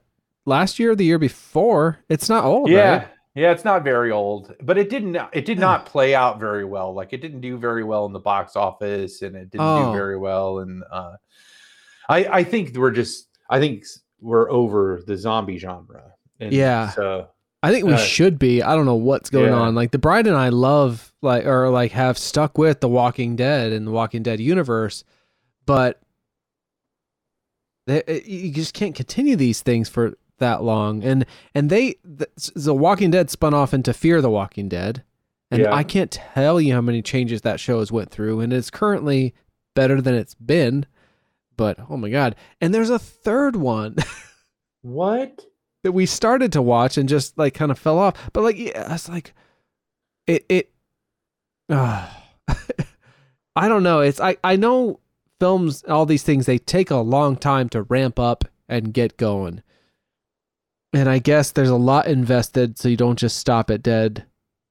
if you can help it. If somebody doesn't, somebody in the cast or whatever doesn't do something terrible, where you gotta shelve it or digitally replace them. But yeah, I don't know. And I because I like zombie stuff, I like these shows, but it definitely seems as so the it, the the fact that this is a zombie like apocalypse movie is surprising, but Yeah. nonetheless, look, look I don't know, it just looked fun, and so It- it- uh, I'm, I'd Again, like to check it out. it's a popcorn movie. Like I'm all for it. Yeah, Don't go into it like expecting like to be changed or anything like that. I think that might have been too part of I might have had a little too high expectations for it. Because when it was over, my complaint was I was like, oh, it was just a zombie action movie. And then the more I thought about it, I'm like, but that's all it needed to be. So yeah, yeah. um Yeah, it- it's it- interesting because like the zo- that that actually is a telling combination. The zombie thing. Don't expect to be changed because I thought I was like, what Yeah. do you mean? But then I realized like, oh yeah, that genre was literally invented by a single guy who didn't Yep. even call them zombies at first. You know, Yep. and, and didn't even necessarily intend a social context. But yeah, George Romero, once that caught on, by the time he got to Dawn of the Dead, each of them was a social commentary on something. And he made a bunch of them, actually. They're not all equally excellent, but uh, they're always saying something. And so Yep. that, that became kind of part of it, I guess. Yep. Um, but uh, does Zombieland, does Zombieland, and Zombieland 2, what are they kind of, what's the, so that tone, I don't feel like, are they saying something? Or are they, what's like a, the I vibe of that? got it from well i think they build up to it like it's it's that even in the worst of times you're not you're always going to be better if you have a network of family to rely on you know what i mean like Yeah. because they're all they're all like isolate like it starts out where they're all kind of isolated and then they kind of run into like he- runs into woody harrelson at some point and they become partners and and it's like we're just sticking together because it's easier right now but the second we can part ways we're going to. And then and the same thing when they run into the the girls where that's that kind of the same sentiment is happening but the longer they spend together the more they realize like not only are we is it safer for us to be together like it's mentally safer for us to be together and it helps us stay sane in this crazy world that we live in. Um that i that's would be my take on on both of them actually is they both keep coming back to this like sense of family is what you make it not like what you're given and um that, that, sounds you lovely. yeah I'm in. so- you yeah, sold it. I didn't even need to see the trailer. Or I had Yeah. seen the trailer, but that's a better sell than the trailer. Yeah. So I think Oh, wow. family, I think family and like the importance of that, even in the worst of times, if you can always scrape it back to that family and that network to rely on, that's um that's what's more important. So I don't know what the Things I recall about the vibe, what what I was hearing of uh, Zombieland 2. I, I I don't know who I heard. I feel like I heard an interview with one of the people on a podcast, one of the cast members or something, and they were basically talking about that they kind of felt that way about each other, and that, that that's the way that the second one was was made, and none of them were going to make it unless all of them made it. Yeah, And I was just like, wow, that sounds so nice. The idea that perhaps what's on screen is sort of mirrored in real life and it informs that and stuff. Yeah, that I had forgotten about that, but they maybe uh, I'll have to check all this out in the near future and Blade Runner. yeah there's this hilarious scene in um the second Zombieland where which one is the brunette wilson brother oh, that I want to say luke yes. is that luke wilson okay Oh, is he the one that's like the mirror Woody? Harrelson? Yeah, and then there's a mirror of Jesse Eisenberg, and so they show they're at this place, and uh, what's that's what I remember from the trailer. Emma Stone. Uh, not Emma Stone, the um the love interest from Clerks Two. Oh, Rosario Dawson. Yeah, so Oh wow. she lures them in because she's a survivor, and Woody Harrelson and her have this like really like awesome thing, but she's a survivor, and then Luke Wilson with his version of Jesse Eisenberg, who is a comedian who I know, I I, I, by face I know him, but I'm sorry I don't remember his gotta name. check. Yeah, I remember this from the trailer because this is what But really like they were mirroring they are each literally other. mirror opposites of each other and it's so then it's like oh well it's no wonder she was attracted to him because she was attracted to luke wilson and like and they uh it's hilarious. They have their own they have rules too because that was like his stick from the first one was like he's got rules for survival. And Mhm. so but he calls the the other guy doesn't call him rules he calls him something other like that's even more chotch than than calling them rules. And uh it, it's a hilarious scene uh that is that uh, that alone is worth watching the second one for. So Oh man, I mean, I did not expect to go down like a zombie movie rabbit hole. That was fun. yeah oh yeah. But i would check out army of the dead. It's worth watching at least once uh if you're in that genre. Like i could see doing like a trilogy of doing all of those like- three, yeah, yeah. like doing the two zombie lands and then this. They will be drastically different from each other for sure. Uh but yeah i, I don't know what the social commentary would be on army of the dead there may Um, not be one. Like you say, it's like there doesn't necessarily have to be. But Yeah. that, but I I realize that that is in the DNA of that genre, sort of. Because I've never seen this, but it's like what is it called? Re- is it called Return of the Dead? That's the oh, one. Return of the living dead that's the like, the Return of the. Living. Yeah, so the spoof is where they introduce the whole idea that they eat brains. Yeah. And that's part of the whole like thing. But like as a and I didn't see these till I was older, but I I took to them. Like I really liked them, the first 3 like dead movies. In fact, I just had this terrible experience where I got a 4K Dawn of the Dead from the UK and I have region free like I bought a region free Blu-ray. Yeah, but it's a 4K. And so I was all excited. My first bachelor weekend was like built around it. yeah And then it, it arrived in time. I'm like, wow, what are the odds with all the thing in the mail? And then I realized you have to have some sort of advanced player to play a 4K. oh Whatever. So I'm oh. like, can I find this streaming in 4K? Because we watched oh you just have a blu-ray player you have a region free Yeah. blu-ray player yes, you don't have a and a 4K region-free DVD player. Oh my god! Yeah. But not a whatever you call it. And then because that, but like the bride and I watched, she had never seen evil any of the Evil Deads. I remember you showed me the Evil Deads in like yeah yeah 20, 2004 or something like that. But she had never seen any of them. She was curious. She wanted to see the second one. We streamed it, rented it in 4K, and I was like, "Holy shit, this is gorgeous, gorgeous. Like the the grain and all that. And so the idea of getting to revisit Dawn of the Dead that way was so exciting to me. And so I, I've had to be it's like I have to at some point and I also have a um Apocalypse Now 4K. And I've been kind of thinking about like revisiting that movie. And I realized like, oh I can't play that either. anyway, but uh I don't know what I'm saying. But but I, I I think so fondly of those movies, the the the dead movies. And um you're talking about uh the first three especially live George Dawn- Romero's Oh yeah, so when people say shit about like brains, I'm like, no. yeah yeah yeah, they yeah, don't yeah. need brains.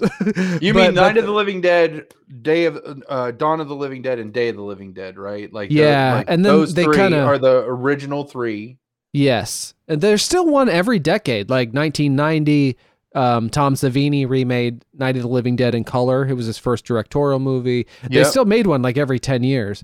Who Um, Savini was for? If this makes it to the air, Savini is the his makeup and special effects guy that worked with Romero on all three of those original movies. well, And- he started on Dawn and he's in Dawn. Oh, Dawn. Like, yeah, that's right. he's, he's uh, the biker. He's the biker yeah. on, on Dawn of the Dead. But he also like So that movie is renowned for its special effects and makeup, and he pioneered a lot of that. Like him and his Yeah. crew pioneered a lot of that stuff in that movie. Yeah. So And then the and the one after that, and then Day of the Dead, you also in the movie is uh Greg Nicotero. I'm getting confused because Tig Nicotero is that her name?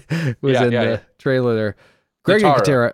Notaro, thanks. So, so Yeah. Gre- Tig Notaro and Greg Nicotero are two different people. Greg Nicotero was like a sort of the protege like of Tom Savini or wanted to be. He's in that movie Day of the Dead and now he's like co-producer of all these dead shows with, you know, Robert Kirkman and the the Walking Dead folks. Um and he's like a special effects like guru, but now like director and all this shit. He owns Yeah. like a restaurant in Georgia with Norman Reedus who plays uh Daryl in those shows. Anyway, yeah, it's yeah. but it's a beautiful kind of family thing. They grew out of Pittsburgh, all this, and so I love the idea of that homegrown business. But it's interesting how the the satire can color the whole thing. Like sure.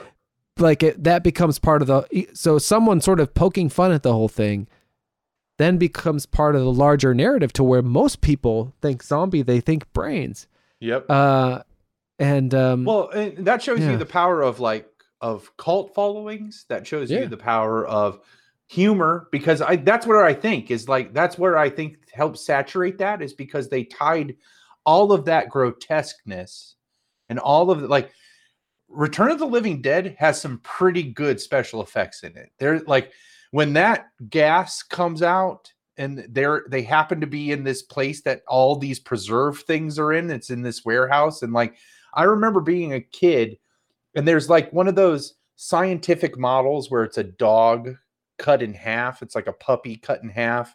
So you can see its insides yeah and like that they free that gas down in the basement. That's how the return of the living dead starts. And it goes up into this warehouse. So like all the preserved insects are like trying to get out of their preservation stuff. But i remember that puppy being cut in half and like it was kicking its legs and barking. Like but it was wow. it was like fr- you know what i mean? You, you know those yeah it would be models that I'm remarkable to see. I, Yeah, i'm not yeah. sure uh, but but like even a cross section bifurcated yeah. That Yeah, would yeah. be, yeah but uh I, I think when you combine all of like and it's done pretty well like now the sequels for return of the living dead they just get schlockier and schlockier as you go on to where the Oh, third didn't one doesn't even feel oh i think there's like six or seven of those. Like they oh just like wow. uh and the the third one is like totally different than it- it's weird. But the first one for sure and probably the second one they're done relatively well but they're they're told from that like humorous angle and i Yeah. think that is what helps solidify that brings in a wider audience it brings in like i can watch this because it's funny and if you're already are Right. just like rolling your eyes at zombie movies you know because they're just like these dumb horror movies maybe that well this one makes fun of those dumb horror movies so i can or like scared this. a little bit like you Or- might or not be scared, brave yeah, but, like, you the- can but the funny Yeah. stuff like helps you make makes it a little more palatable you're just broadening the audience just enough so it Hmm. totally makes sense that it makes you know that that permeates and helps color Yeah. the whole thing a little bit but i I, I'm not as purist, not as much of a purist as you, as far as the sense like the like the brains thing and all that stuff. I I think it all fits. Like it's just all.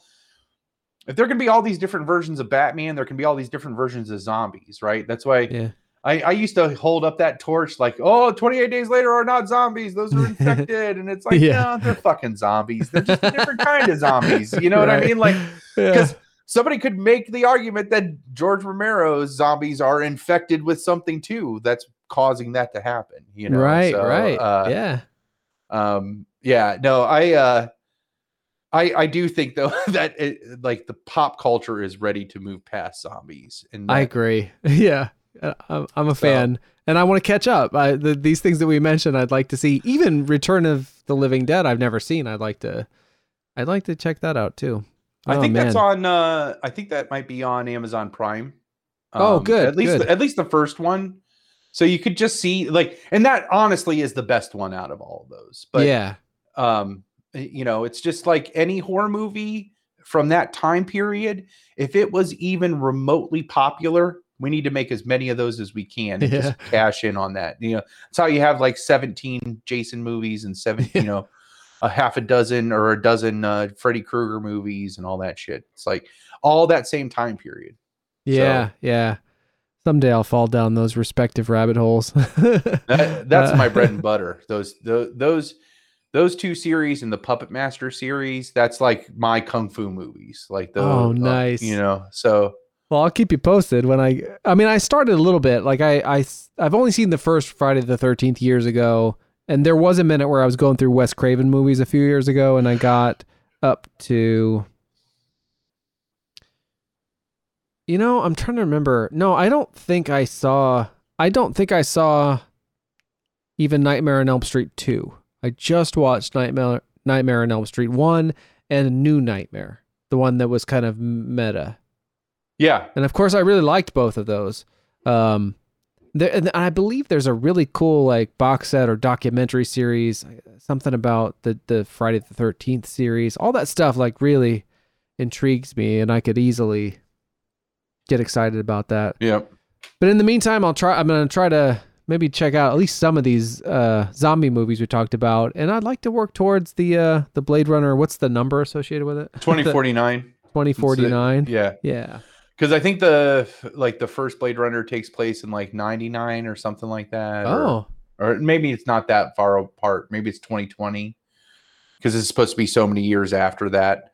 But uh, yeah, God, I would love it. I, I'm really looking forward to that episode uh, where Yeah. we talk uh, talk about it because it's it's a great one of that like that cautionary stuff of of yeah it's it, it's good it's really good. Awesome. Well, this is super So- fun. Like I, I, like I said, I had no expectations coming in, but I'm fired up, man. This is a great, great chat. Yeah, absolutely, man. It was a good time. Uh, I probably should cut it short. Um, oh yeah, we went, we out. went long even, but I was having a great time. So who cares? Yeah, no, no, it was a good, it was a good time.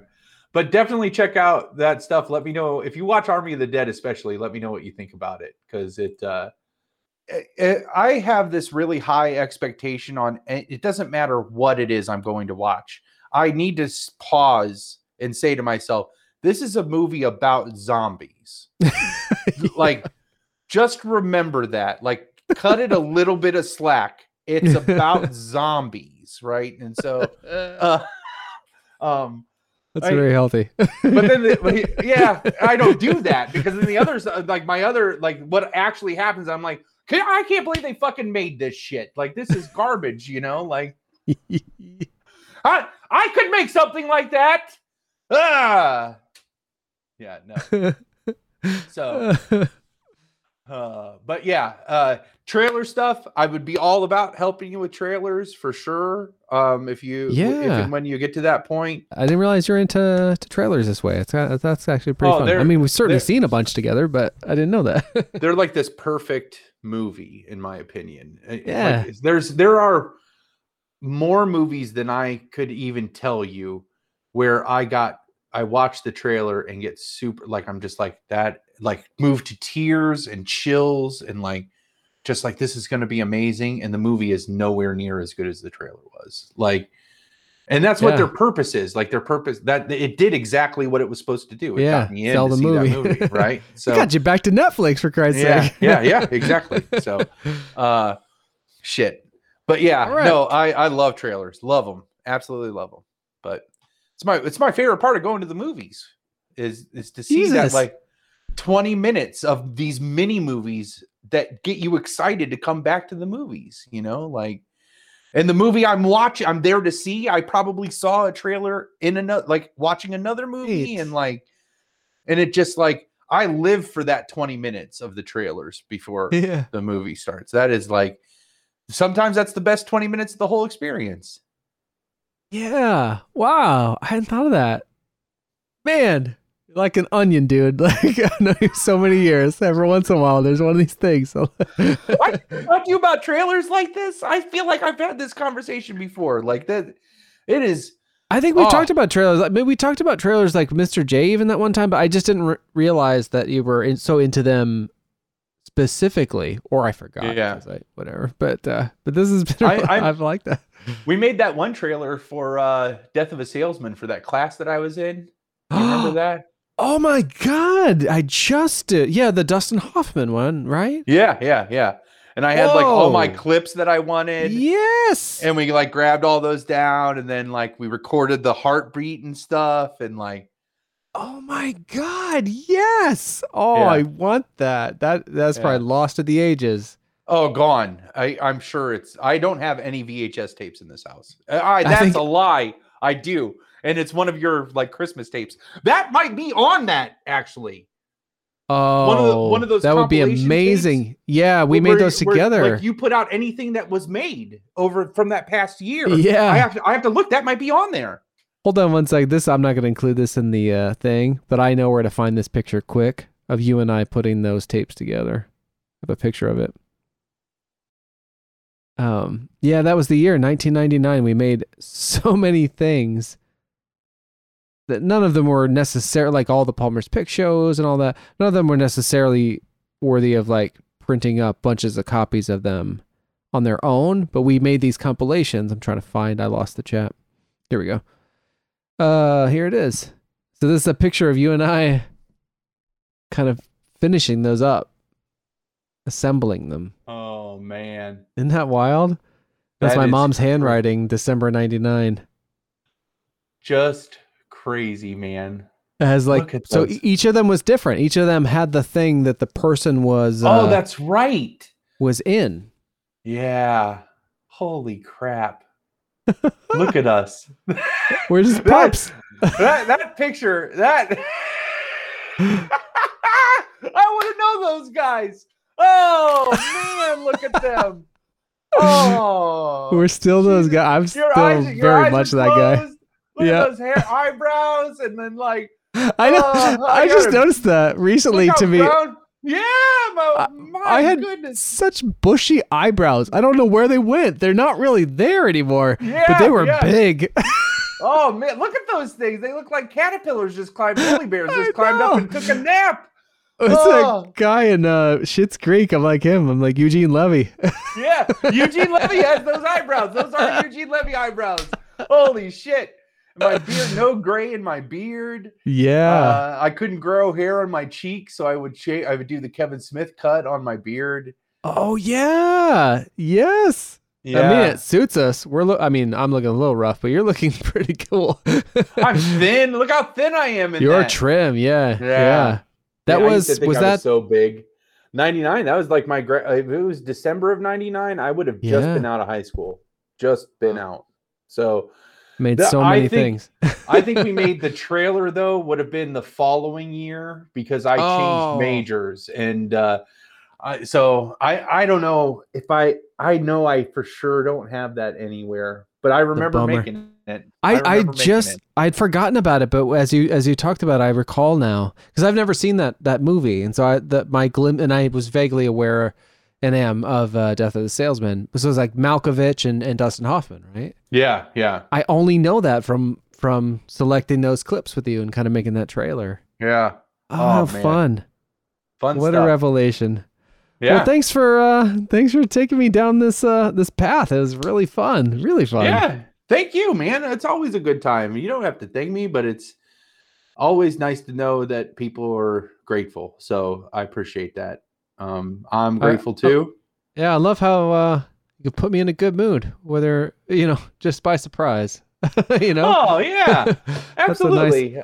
I I was actually logging in, and I'm just like, because some for some reason, the last hour before I got on the phone, my attitude just totally like got gray all of a sudden. oh, don't I was not in I'm- a good place either. But look at I'm us just- now.